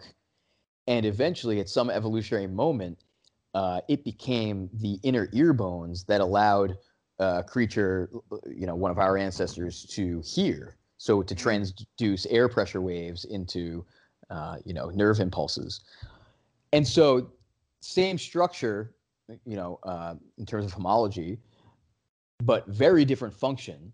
So this gets back to once again this idea that the context of a thing has a big influence on the properties of the thing in a complex system. So if we had modeled the state space of the lizard, um, we would have never thought that a relevant part of that state space has to do with how those bones are are transducing pressure waves.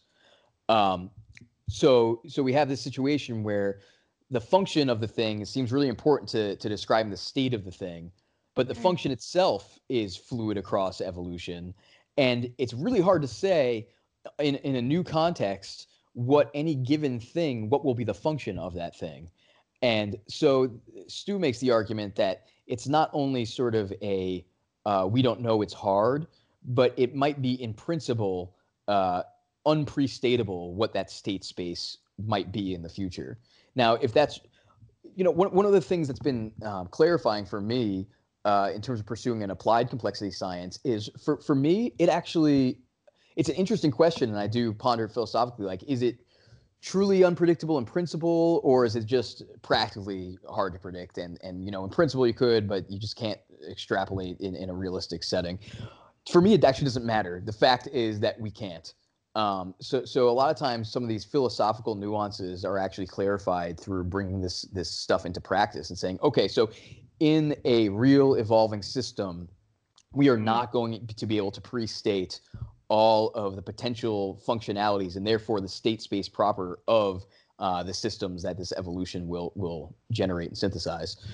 Um, so, so in that sense, it is not epistemologically closed. It is it is wide open, and mm-hmm this is just another case uh, for epistemic humility. It's, it's really just drives drives the point home is that we d- we don't not only know the trajectory of things, but we don't know mm-hmm. what things there will be and what functions they serve. It's it's a question that seems beyond um, our current ability to kind of model and formalize. We don't we don't really have a handle on it and but it also has has very practical implications not only for from the risk side and the, the taking precaution but also from the generating systems you know, design and engineering how do we do that and how do we think about that and um, a lot of those traditional systems engineering approaches for instance uh, rest on a lot of assumptions of of um, the effectiveness of reduction where in mm more complex cases where you're trying to build, let's say, a complex system. You know, it's got people, it's got systems, it's got interfaces, a term you men- mentioned before. It's got all these parts. How do we figure out how to get those parts in the right order to accomplish something?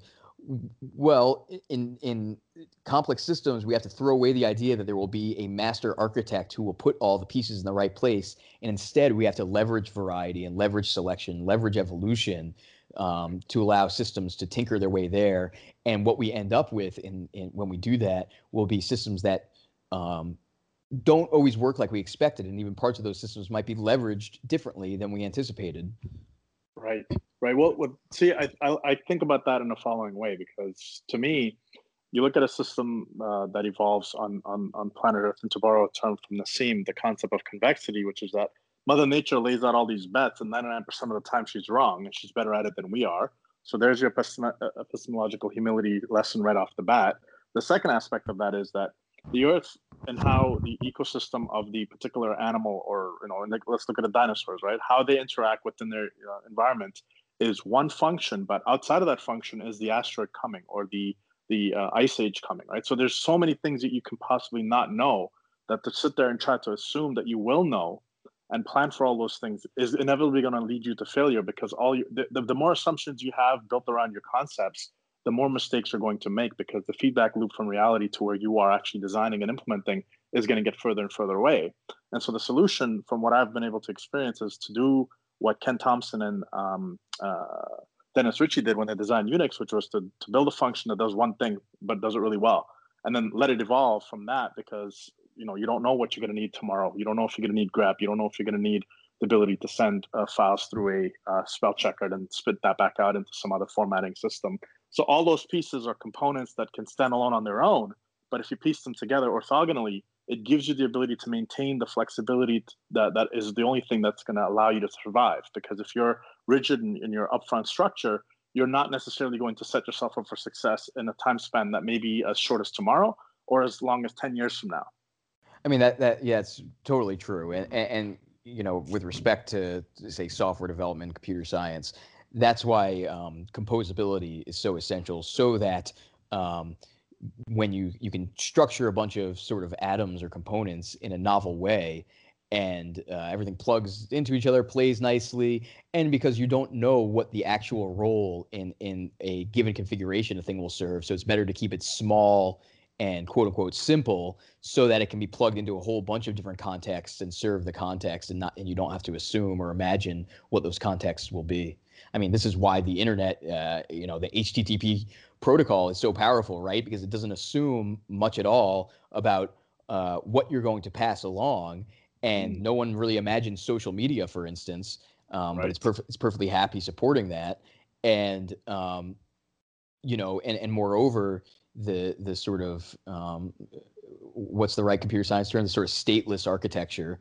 um, right. It, it is so essential because it, it once again you're you're reducing the number of assumptions you're making about uh, the other thing how the other thing will be uh, how much they need to know about what one another are doing the parts uh, to do the right thing etc um, so mm-hmm. there's this sort of two there's this kind of um, two seemingly opposed kinds of patterns uh, but both really essential. One is composability, so that you can take a bunch of things and, and put them together into a new configuration that might be a new whole that does something novel. Mm. And as well, sort of the the other force is that when something is really tightly fit um, internally for the sort of purpose built, this generally comes out of a process not of pasting together, but of a single whole that progressively differentiates into what you can perceive as components or parts. And but one of the features of a system like that is they tend to um, sort of uh, be eh, eh, let's just say they die all at once you know think of a, right. a any kind of multicellular organism um, you know you mess you take out the lungs dead take out the heart it's dead take out the brain right. it's dead so right. so there's this nice uh, sort of form fittedness you can get from a process like that, but it comes along with that fragility. So there's these kind of two uh, different forces, call them at, at play in the, in the in systems, and, and we, we need them both, and we use them both. Yeah, no. The, the, the ironic example of that is just recently you take Instagram and you swallow it whole into the the beast that is right. Facebook to give you the leverage of all the you know compute power and edge uh, you know content distribution capabilities and all that stuff, and then one app goes down, all of them go down, right? So. Right the trade-off you're buying into is that yes, I get all these advantages, but my disadvantage is that if you go down, I go down with you. Right. Right. So which uh, which is clear it's clear in evolution that that you know uh, biology finds scales to to deal with this and, and sort of uh, manage those trade-offs. You know, hmm. because if I die, you don't die. But you know, if half my body dies, the other half dies. So there's a scale at which I'm totally uh, an interdependent unit, and then there's scales at which we we statistically become independent, and and so the the system can take a, a hit, say, and and the system as a whole isn't isn't massively harmed. So you know what that, that always brought this interesting question to me with regards to scale. If if the if the asteroids hadn't hit, and I'm for all the people who are saying that never happened, okay, leave that aside. Let's just look at the assumption of the uh, dinosaurs roaming the Earth and n- not being disturbed and being wiped off. Would we have even bigger dinosaurs? And how much bigger would they be? Right? It's one of those weird things you don't really think about until you think about scale and go, oh, I see. A little rickety boat turns into the Titanic, right? But but time always delivers perturbations. Yeah. It always yeah. delivers stress, disruption, etc. So we we could do that, but uh, you know, if it wasn't that, it'd be something else, and, and it, it, you know, it's just you will always get those perturbations and and the, those stressors. So what's interesting is what is it about the forms that are most persistent that allows them to persist uh, despite those impacts and whatnot? Yeah, the um, fragility factor. Yeah, exactly. And and so um, what is it about those systems? I, I'm not going to try to make a make a definition here, but I mean clearly it, it like you said, it's the anti-fragility. It's that they not only um, can buffer themselves against some of those impacts, but even might mm. benefit from them. And I think you know, with respect to the dinosaurs and stuff, if the if the asteroid theory were correct, I, I mean, we mammals benefited from that big time because it opened up a, a big niche for us to literally uh, and figuratively grow into. Um, so, of course, of course. I want to take the last couple of minutes to just go through a bunch of questions because, like I said, for okay. you we have so many questions. Okay. Uh, so, so this one is again, a lot of them are from David and Paul and a, a couple of the other guys. So, uh, we have a bunch of questions, so try to get through them at the pace that you feel comfortable with. So the first okay. one is um, taking Gödel's incompleteness theorem into, into the human domain. Do you think that any formal human organizational system is possible? Do I think that any formal human organizational system is possible? Correct. Um, not not only I don't think we even need Gödel to to say no. Um, what's so powerful about uh, say say why why is AI still dumb? Why why doesn't Wozniak's robot exist that can go to an arbitrary house and make a cup of coffee? Mm. And um, it's because of the rigidness of formal systems. So whether whether at base or not, and this is a, a, debate we might have with Trishank or something, you know, the reality is or is not formal. Nevertheless, there's something about uh, complex living systems, social systems that allows them to behave informally. And mm-hmm. when you have, say, like a rigid uh, formal structure, um, m- many times you get persistence of the system in spite of that uh, formality, where that would be potentially a death blow. But people are informal, you know. Uh, I can start, uh, not me, I'm married, but you know, in in theory, I can start dating the the secretary from the other uh, part of the company, and we can start talking about what's going on at the company, and all of a sudden that exists outside the formal organization, right? But it's it's going to have some effect potentially on on the dynamics of the company. So humans are, or, or let's talk about Yogi Berraisms for a second. What's so right. fun about most Yogi Berraisms is the fact that they are understandable, but um, only not from a formal standing. They're always using words, uh, sort of, you know, what is it? You could, you couldn't have a conversation because no one would stop talking or whatever, right? right. It's sort of like, oh, right. isn't a conversation, isn't the definition people talking? Right. But we, we kind of understand what he means by that. Um, mm. But it's not because we're dissecting the language in a formal way. It's because of the informality of how we uh, interface with it. And so I, I, don't even think we need Gödel in this case to say that no, f- formal humans are not going to behave acor- according to formalisms uh, no matter what. Uh, they might approximate them in certain settings, but uh, in general, they, they, they don't behave that way. Fair enough, fair enough. And uh, so we're going to do this next question. It's a bit of a complicated one, so I just want you to explain to our listeners what is the definition of ergodic versus non-ergodic, and then uh, once you, once you've given that, then I'll give you his question because it's quite a it's quite a mouthful one. Okay, so uh, quickly, briefly, ergodic is a system where, let's say, I have a system with many quote unquote particles. So those particles could be anything; they're little uh, agents inside the system that I could look at and observe. Mm-hmm. If I can look at one of those particles or one of those agents over time and see what they do, how they change Mm-hmm. And I get the same information as if I take one moment in time and look at all the particles. If mm-hmm. that information is the same, then we have a an ergodic system. Okay. If they're different at all, then we have a non-ergodic system. Okay. So so let's take an example. Let's imagine that you know it's I don't know whatever it's the Middle Ages and you and me are going to become apprentices I'm going to apprentice as a blacksmith and you're going to be a stonemason. Um, okay. And let's say that the society um, dictates that once you enter your apprenticeship, that's it. That's your that's your trade. Mm. So let's follow my trajectory in time. I'm a blacksmith. Yours, you're a uh, stonemason. If we look at any slice in time, 50% are stone. You know, we're just thinking about you and me. We're the whole world. Whatever. 50% are mm-hmm. stonemasons and 50% are blacksmiths. Mm. Okay, that's the information we get if we look at a slice in time. But if I only look at you across all that time, well, you're a stonemason 100% of the time, and I'm a blacksmith 100% of the time. So we have 50% on the one hand versus 100% on the other. Mm. Now we have a space time uh, uh, difference. They're different. They're different than one another, and that's a non-ergodic system.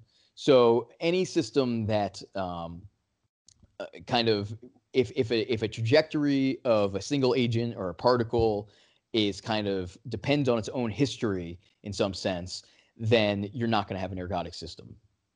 Got it. And, and most systems uh, are non-ergodic. Okay, makes sense. Makes sense. Uh, so his question, now that we've given that the uh, foundation to work with, is he says if we're moving from ergodic and entropic system to anti-entropic and non-ergodic systems, that means that human organization has moved from small uncoordinated groups, i.e., hunters and gatherers, uh, and after the advent of agriculture to I rule based systems, to rules rules based systems, and finally to consensus based systems as a form of current democracy. Decentralization, which everybody is a big proponent of, is closely coupled with the idea of agency. Agency can simply be like a, a meritorious contribution to the whole. Uh, however, consensus or democracy seems to act as a filter or a block to decentralized emergence of agency. How do you think we move forward from here? Well, part of um, part of the idea of localism is to generate more units behaving more independently. So it's precisely to Hmm. move uh, towards a system that's uh, more like an ergodic system. And so, so um, what we want. So another feature, another way to think about ergodicity is it's a system that sort of um, tends to visit all of the states in the system. So it doesn't. So for instance, it doesn't have an absorbing state. Doesn't get stuck in a state. It will always break out of any given state and and visit all of the rest of the states in in, in some time Makes if we have a whole bunch of independent decision making, we get Mm. something like that where all of the states are visited. There's enough independence of decision making in the system that it that it uh, kind of fluctuates between the macro states um, without ever getting stuck in any of them.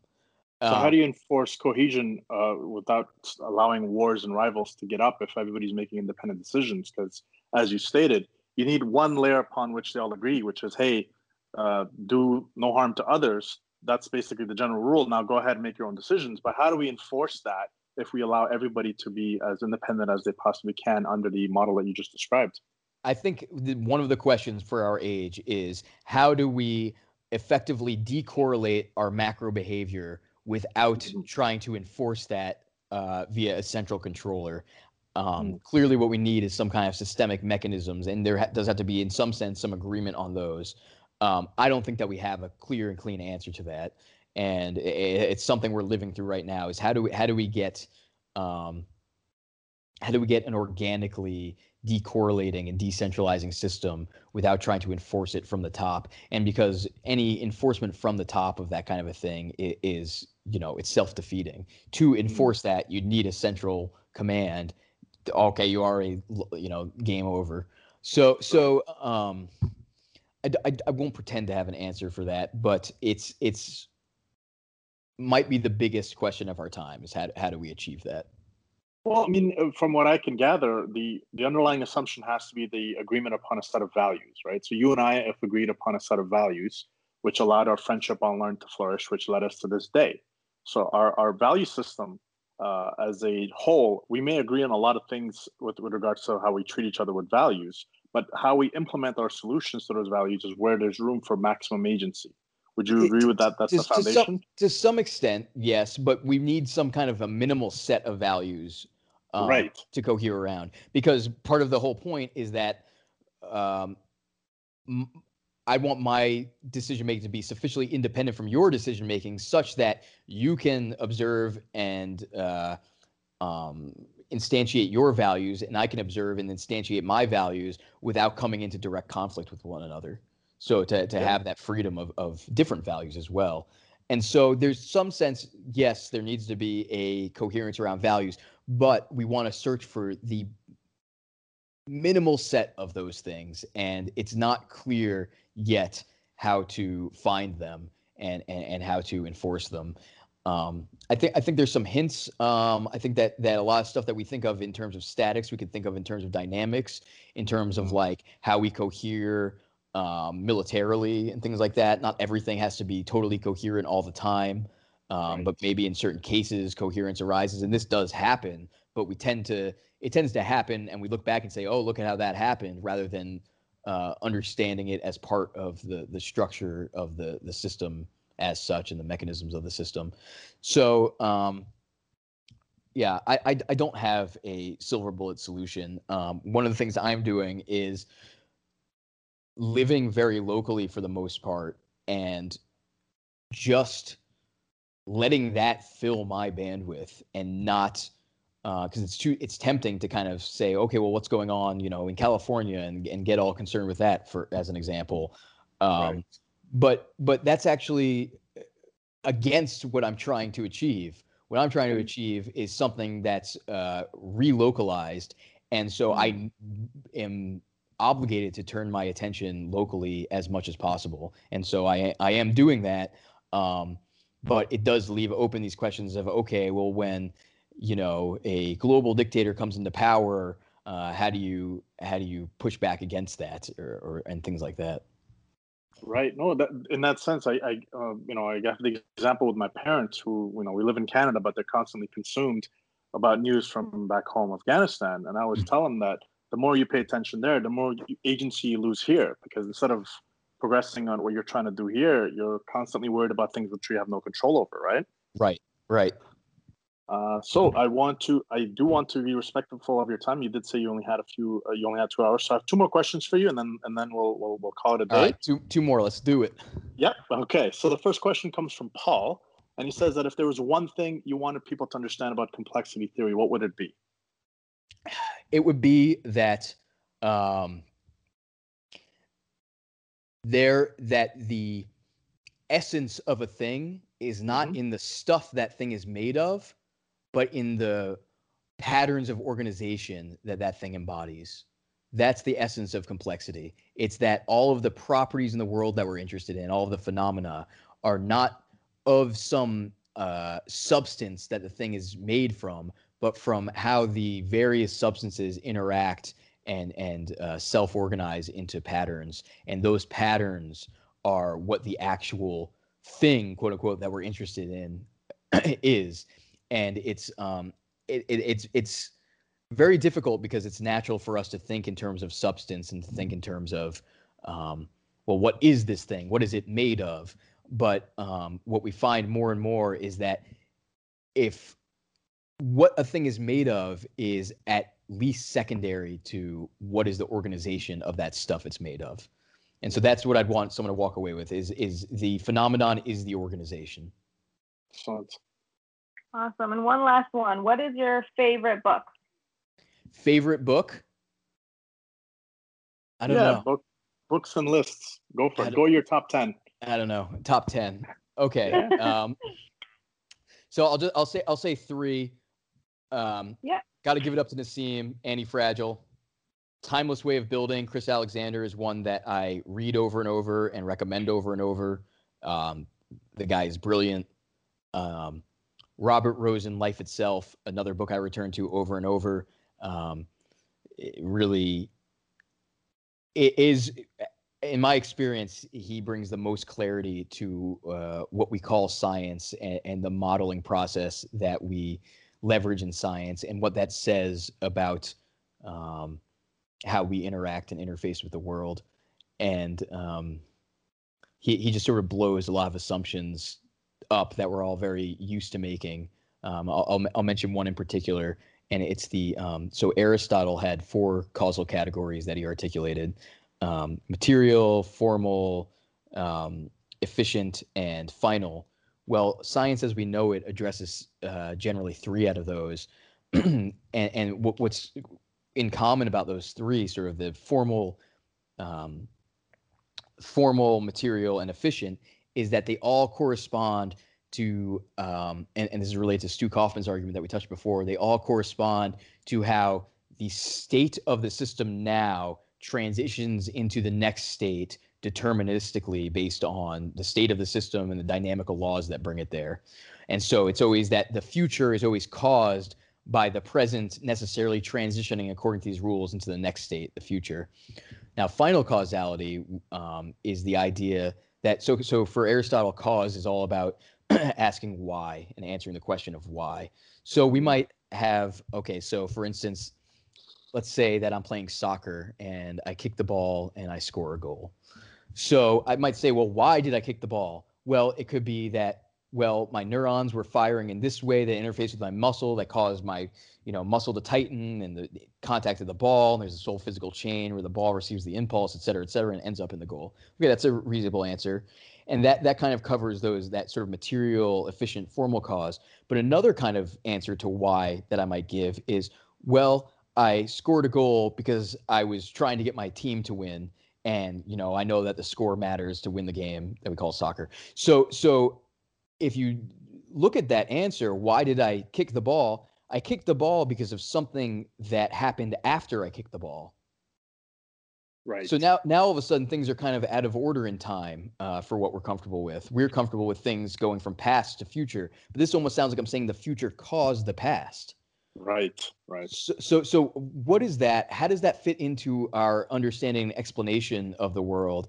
And um, can we reduce that to say mere illusion or quote unquote epiphenomenon or is there something rich there and i think when you start to take emergence and emergent property properties seriously what you mm. find is that there is something very rich there um, in terms of how causality um, gets a little more entangled and intertwined when you have biological systems that do indeed um, perform behaviors and do things now because of the functions that they fulfill moving into the future. And so um, it's not that you know there's some magical thing where the future reaches into the past um, in, in any kind of metaphysical way, but rather there's something real there about the systems that emerge whose behavior is in part uh, determined by uh, their anticipation of the future. So that's like one of the the sort of assu- uh, base deep assumptions that Rosen addresses that that is just absolutely fascinating, and I come back to over and over to think about how we think about complex systems and and even some of the limitations of the current approaches to addressing complex systems. So there you go, anti-fragile, um, uh, timeless way of building, and life itself. There's three at least. Perfect. Well, in that in that regard, the the uh, it came to mind with the idea of if an alien civilization visited us from December fifth to the twentieth, twenty fourth, they would watch us going shopping, and on the twenty fifth they would see Christmas, and they would assume that our shopping caused Christmas, when in reality it's the other way around, right? Right. So it's sort of to build up on exactly yep. what you just stated. Yep. Great example. All right. Well, Joe, I, it's been a pleasure. I, brother, I have so many more questions here. You wouldn't believe it, but I also have to respect your time. Thank you so much for coming on. Uh, hey, Ace, let's, let's talk again soon, okay? Absolutely, man. You just let me know whenever you want to come back. The door is always open to you. Oh, cool, man. Uh, thanks, Ember. Thanks, Ace. Talk soon. That was awesome. No, no problem.